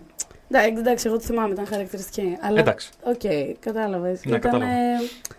Όντως δηλαδή, μπαίναμε μέσα και τα αφήναμε όλα απ' έξω. Ναι, Λέγαμε ναι. εντάξει, άστο τώρα. Τώρα ήρθαμε εδώ πέρα να, να διασκεδάσουμε, ρε παιδί μου. Και να μάθουμε και κάτι καινούριο κι εμείς και όσοι μας ακούνε και είναι τέλεια. Και ήταν μια πρόκληση γιατί όταν μου, μου πρωτοείπε ο Χρήστος την Mm. ιδέα για την εκπομπή, τέλος πάντων, να ξεκινήσουμε κάτι, να κάνουμε μια εκπομπή, του λέω να κάνουμε τι, μια εκπομπή για το βιβλίο. Οκ, εγώ βαριέμαι πο- τρομερά τις εκπομπές για το βιβλίο. Πρέπει να το πω αυτό, το έχω ξαναπεί νομίζω, αλλά δεν ξέρω αν το έχω ξαναπεί στο Ναι. διαμικροφόνου. Βαριέμαι τρομερά τις εκπομπές για το βιβλίο, τι βρίσκω πολύ βαρετές. Ναι, γιατί είναι όλες και καλά intellectual. Ναι, και ναι, ελάτε ναι, να ναι, ναι. μιλήσουμε Είναι, και είναι τρομερά μιλάνε. βαρετό αυτό το πράγμα. Μιλάνε κάπως έτσι. ναι, έχουν ένα ύφος πισιθανάτιων, Ναι, όπως ναι, ναι. έλεγε και σε μια ταινία η Mm. Στυλιανοπούλου και μ' άρεσε πάρα πολύ. λοιπόν, και διαβάζουν, λες και απαγγέλουν επικίδιο σε. Ναι, σε, ρε, σε- γαμώτο. αποχαιρετούν κάποιον που πέθανε. Και εντάξει, δεν είναι, δεν είναι προφανώς αυτό μπούσουλας, αλλά έτσι, γίνεται, έτσι έχουμε, έχουμε στο μυαλό με όλες τις εκπομπές βιβλίων, κατά Ναι, κάποιον τρόπο. ισχύει. Και του λέω τότε του Χρήστο, θυμάμαι, του λέω: Οκ, αλλά θα κάνω μια εκπομπή βιβλίου pop. Ναι, Θυμάμαι κάτι έτσι που του το θέλουμε είπα. εμείς να κάνουμε. ρε Θυμάμαι παιδί έτσι μου. του το είπα. Μια εκπομπή pop θα κάνω όμως. Ναι. Μοντέρνα μουσική, σύγχρονα πράγματα, θα γελάμε, θα Ναι. λέμε αυτό. Και χαίρομαι που τα καταφέραμε. Νομίζω Ναι, τα καταφέραμε εννοείται. καλά. Και νομίζω ότι κάναμε πολύ καλό, κάνουμε πολύ καλό ζεύγος. Α, ναι, αυτό σίγουρα. Κάνουμε πολύ καλό ζευγάρι, πραγματικά. Αυτό σίγουρα. Έχεις εμένα εδώ πέρα να λέω την κάθε μπούρδα τη μία μετά την άλλη. και μετά σου λέει εκπομπή για βιβλία. Μια χαρά είμαστε. Ξέρεις κάτι όμως, εσύ με λύνεις. Δηλαδή, Ναι. εγώ είμαι, ε, είμαι από φύση μου, ρε παιδί μου, λίγο πιο μαζεμένο συνήθως, ειδικά Ναι. όταν απευθύνομαι σε κόσμο. Συνήθως, όταν κλείνει τα μικρόφωνα, σας πω εγώ τι γίνεται. ε, λοιπόν. παρακαλώ, παρακαλώ. Θα κενώσω την αίθουσα. Γι' αυτό λέω, όταν απευθύνομαι σε κόσμο, συνήθως είμαι λίγο πιο ρε παιδί μου έτσι συμμαζεμένο. Ναι, το, έχω και, οκ. στους- το, έχω και, το είχα θυμάμαι και σε παρουσιάσεις βιβλίων μου παλιά που ήμουν Ναι. πάντα λίγο πιο αυτό. Αλλά εσύ με λύνεις, δηλαδή με κάνεις Ναι. έτσι και είμαι λίγο πιο χαλαρός όταν έρχεσαι στο. όταν Μμ. μπαίνεις στην εκπομπή και αρχίζουμε και έχουμε Ναι. αυτή την αλληλεπίδραση μεταξύ μας. Είναι πάρα πολύ όμορφο. Ναι, ισχύει. και εσύ με κρατάς από το να βρίζω συνέχεια, οπότε κάτι είναι και αυτό. ναι, αυτό λίγο, ναι, εντάξει. Εντάξει, δεν είναι ότι βρίζεις άλλη Όχι, με ενεργάτη. όχι, όχι, ξέρω εγώ. όχι, Εντάξει, όχι, όχι, βρίζεις άλλη με ενεργάτη, απλά δεν τα ακούτε. Γιατί με κρατά Δημήτρη. Η, φε, η Φέδρα είναι, πώς το λέγεται, το τραγούδι και του λιμανιού και του σαλονιού. Εδώ κρατάμε του σαλονιού λιγάκι περισσότερο. Ακριβώς αυτό είμαι. Άμα θέλετε να καταλάβετε για ποιο πράγμα μιλάμε, στο κανάλι μου. Στο Παιδιά κανάλι. δεν είναι. Εκεί πέρα Α. δεν βάζω φίλτρο. Το κανάλι σου δεν το είπες πριν, πες το τώρα, πριν κλείσουμε. Το Άντε, κανάλι μου το είναι κανάλι σου. το Μην το Φέδρα. παίξω πάλι αυτό από το. Φέδρα the Nerd. P-H-A-E-D-R-A. Φαέδρα, όπως γράφεται στα αγγλικά δηλαδή το όνομα. The Nerd. The Nerd. Ναι. Ε, έχεις αφήσει πολύ έτσι, ε, έτσι, έχεις αφήσει πολύ ωραίες υποσχέσεις για το κανάλι σου για τον επόμενο ναι, διάστημα. Έχω, έχω αφήσει γιατί έρχεται κάτι πολύ, πάρα πολύ καλό. Θες να πεις κάτι και γι' αυτό ή Ε, θα πω προτιμάς- μόνο το ότι έχω κάποιες πολύ συγκεκριμένες επιρροές από ένα ξένο κανάλι στο YouTube, Α. από μια Βρετανίδα συγκεκριμένα. Οκ. Και βλέποντας το δικό της ε, κανάλι μου ήρθε η ιδέα να κάνω κάτι αντίστοιχο. Κάτι αντίστοιχο. Ναι, ε, και το οργανώνω. Ε, ελπίζω να βγει όπως το θέλω Απλά για να γίνει όπως το θέλω πρέπει να ρίξω άπειρο χρόνο, οργάνωση και, και χρήμα. Ε, Χρήμα και γιατί; Χρήμα ε, δεν μπορώ να πω γιατί άμα το πω μπορεί να καταλάβουν τι είναι. Εντάξει, οκ, Θα σου πω εντάξει. μετά. Εσύ ξέρεις. Ναι, ναι, ναι, ναι. οκ, εσύ ξέρεις. Ε, ναι, τέλος πάντων πρέπει να ρίξω Ναι. πολύ πράγμα. Εντάξει, εντάξει. Πολύ δουλειά σε Θέλει αυτό. δουλειά. Μμμ. Ε, και ήταν να το ξεκινήσω από το Μάιο και τελικά δεν, ε, η συνεννόηση δεν έγινε καλά. Οκ. Και, θα το, και μετά αποφάσισα μόνη μου να το αφήσω. Και λέω, άσε μην τον κυνηγάς τον άνθρωπο που ήταν να γίνει συνεννόηση. Πάμε από Σεπτέμβριο για να οργανωθώ κι εγώ καλύτερα. Και αν βγει παιδιά αυτό, θα είναι τέλειο. Βασικά, εγώ, εγώ πιστεύω ότι θα είναι τέλειο. Τώρα εσείς τι πιστεύετε, είναι άλλο. Εγώ σε ρώτησα επίτηδες γιατί βλέποντας το τελευταίο σου βίντεο είδα τον Ναι. ενθουσιασμό με τον οποίο μίλαγες ναι, για όλο αυτό. μα είμαι full Και- ενθουσιασμένη ναι, ναι, γι' ναι, αυτό. ναι, ναι, Ναι, φαίνεται, ξεκάθαρα. φαίνεται. Έχω βρει και όνομα για αυτό που θα κάνω. Το βρήκαμε με την οκ. Κανελία. Οκ. Το συζητάγαμε μια μέρα, δεν το ήξερε κανένας άλλος Μμμ. και το είχα πει μόνο στο Χρήστο. Και ο Χρήστος είχε ρίξει ένα hint στην Κανελία και τίποτα άλλο. Και με παίρνει η Κανελία έναν έξαλλο. Γιατί το λες στο Χρήστο και δεν το λες σε μένα. και λέω, αγάπη μου, χίλια συγγνώμη, ευθύς αμέσως θα σου πω. Βεβαίως. Και της είπα τέλος πάντων και ψάχναμε όνομα και το βρήκαμε μαζί τελείως τυχαία. Μου ήρθε ουρανοκατέβατο. Μπράβο. Και Έτσι ήταν έρχονται πάρα- αυτά τα ωραία. Ναι, και μου άρεσε πάρα πολύ. Και έχω αρχίσει και, το, και αναφέρομαι έτσι. Σε αυτό τύπου. Λοιπόν, για το τάδε Ναι. θέλουμε αυτό, Αυτό, ας πούμε. ναι, ναι. Και είμαι πολύ Προγραμματισμός. ενθουσι- Ναι, ναι, ναι, Ναι, είμαι ναι. πάρα πολύ ενθουσιασμένη, πραγματικά. Δεν ξέρω αν το ακούτε. Δεν, πραγματικά αυτό, αυτό πή- από το στόμα μου το πήρε. Δεν ξέρω αν το ακούτε, αλλά εγώ που τη βλέπω μπροστά μου κιόλας είναι ε, γυαλίζει το μάτι της. με ό,τι αυτό συνεπάγεται. Συνε- γιατί μιλάμε για τη φέδρα. Δεν τρέπεσαι, βρε. Όχι Εσύ ιδιαίτερα. παρουσιάστρια. Όχι ιδιαίτερα. λοιπόν. Οι ντροπές έξω από το στούντιο, πραγματικά. Καλά, ναι, λοιπόν, δεν ναι, ναι, είναι ναι, ναι, σωστό. είπαμε, είπαμε, είπαμε, είπαμε. Ε, Άντε, λοιπόν, ωραία, ε, να έρθει και το βιβλίο σου. Γιατί το θέλω στα χέρια μου οπωσδήποτε και θέλω και να δω αυτό το. Το έχει πει. Ποιο πράγμα να έχω πει, δεν Αυτό που θυμάμαι. θα Ήμουνα μικρός. συνοδεύει το βιβλίο. Jesus Christ. Η, κατα... η καταστροφή της εκπομπής στο τέλος της. Πάντα, εννοείται. πάντα, πάντα, πάντα. Ε, αυτό που θα Το- συνοδεύει το, το βιβλίο. ταινιάκι, το έχουμε ναι, πει, ναι, αυτό. το έχουμε πει, Α, το έχουμε εντάξει, πει. γι' αυτό με είδες και κόβιε. Το Λέω, έχουμε μη πει. δεν το έχει πει. Η αλήθεια είναι ότι προτίμησα σήμερα να μην πω πράγματα για τον Οδοιπόρο, γιατί Γιατί είναι, όχι; είναι κάτι σε εξέλιξη. Ναι, Δεν έχουμε συζητήσει κάτι, ναι. θέλω να πω. Αλλά οκ, Οκ. ναι, είναι κάτι το οποίο θα το πούμε από Σεπτέμβριο, πρώτα ο Θεός. Εντάξει, ναι, οκ. Έτσι. Ε, γιατί θα είναι και στο φεστιβάλ ε, λόγου και τέχνης. Μμ, εικόνας. Λόγου και εικόνας. Έχω λυσάξει με το λόγο και Απολύεσαι. τέχνης. Έχω ναι, ναι, πραγματικά. την αποζημίωσή μου. Εντάξει, εντάξει, ξαναπροσλαμβάνω. λοιπόν, οπότε είχα αποφασίσει, έχω αποφασίσει, ρε παιδί μου, να αναφερθώ πιο πολύ σε αυτό αργότερα. Από τις Οκ. επόμενες εκπομπές, από τον Got it. επόμενο κύκλο. Δεν πειράζει. Μια χαρά. Εντάξει. Μια χαρά. Δεν υπάρχει Ε, λόγος. τώρα εντωμεταξύ που είπες αυτό το, το χάος στο τέλος της εκπομπής, αυτό το, έκανα, το κάνουμε γενικά στο θέατρο στις τελευταίες παραστάσεις. Α, για πες. Ε, πολύ συχνά στην τελευταία παράσταση, είτε είναι η τελευταία παράσταση του συγκεκριμένου έργου, είτε είναι τη σεζόν ή οτιδήποτε, Μμμ. συνήθως στην τελευταία, πολλές φορές οι ηθοποιοί κάνουν και λίγο ό,τι να είναι. Ότι και καλά είναι η τελευταία παράσταση, μπορεί και να μην πάμε σύμφωνα με το σχέδιο. Θα είμαστε πιο χαλαροί σήμερα, ρε παιδί Ναι. μου. Ναι, εντάξει. Και στην παράσταση που είχα παίξει εγώ, εγώ έχω παίξει μια επαγγελματική παράσταση ε, που λεγόταν Οι Γειτόνισσες και ήταν στο θέατρο Αθηναϊκή Σκηνή. Ε, στην τελευταία παράσταση είχαμε μια σκηνή όπου γινόταν ένα γλέντι και πίναμε υποτίθεται κρασί, αλλά πίναμε βυσινάδα. Οκ, εντάξει. ναι. Και στην τελευταία παράσταση βάλαν όντως κρασί. Ήμουνα σίγουρος. Και το πιάμε όλο. Και κάναμε και παράσταση μετά. Οχ, βγήκε η παράσταση. Βγήκε βέβαια και βγήκε ακόμα καλύτερη. Κάποια στιγμή τσακωνόμασταν, γειτόνισε κουτσομπόλης ήμασταν και εγώ έκανα τη χειρότερη σχεδόν από όλες. να, να μην πω τι ήμουνα. Και κάποια στιγμή είπα, την είπα σε μία η οποία ήταν στην απέναντι πλευρά της σκηνής και υποτίθεται ότι ερχόταν να με δει και την πιάνανε. Μάλιστα. Και δεν την πιάσανε ποτέ στην τελευταία παράσταση. και σηκώθηκα κι εγώ και πιαστήκαμε στα χέρια και τότε ήρθαν να μας χωρίσουν. Στις- στα τελευταία πάντα έτσι γίνεται. Ναι, γιατί ξαφνικά είδαν ότι, όπα, αυτό δεν το λέει το σενάριο, μισό λεπτό κείμενο, μισό λεπτό. Κάτι γίνεται εδώ. Ναι, στην τελευταία παράσταση πάντα έτσι γίνεται. Όλοι λένε, ξέρω εγώ, τι ναι, τελευταία παράσταση είναι, θα κάνουμε ό,τι θέλουμε σήμερα. Τέλεια, τέλεια.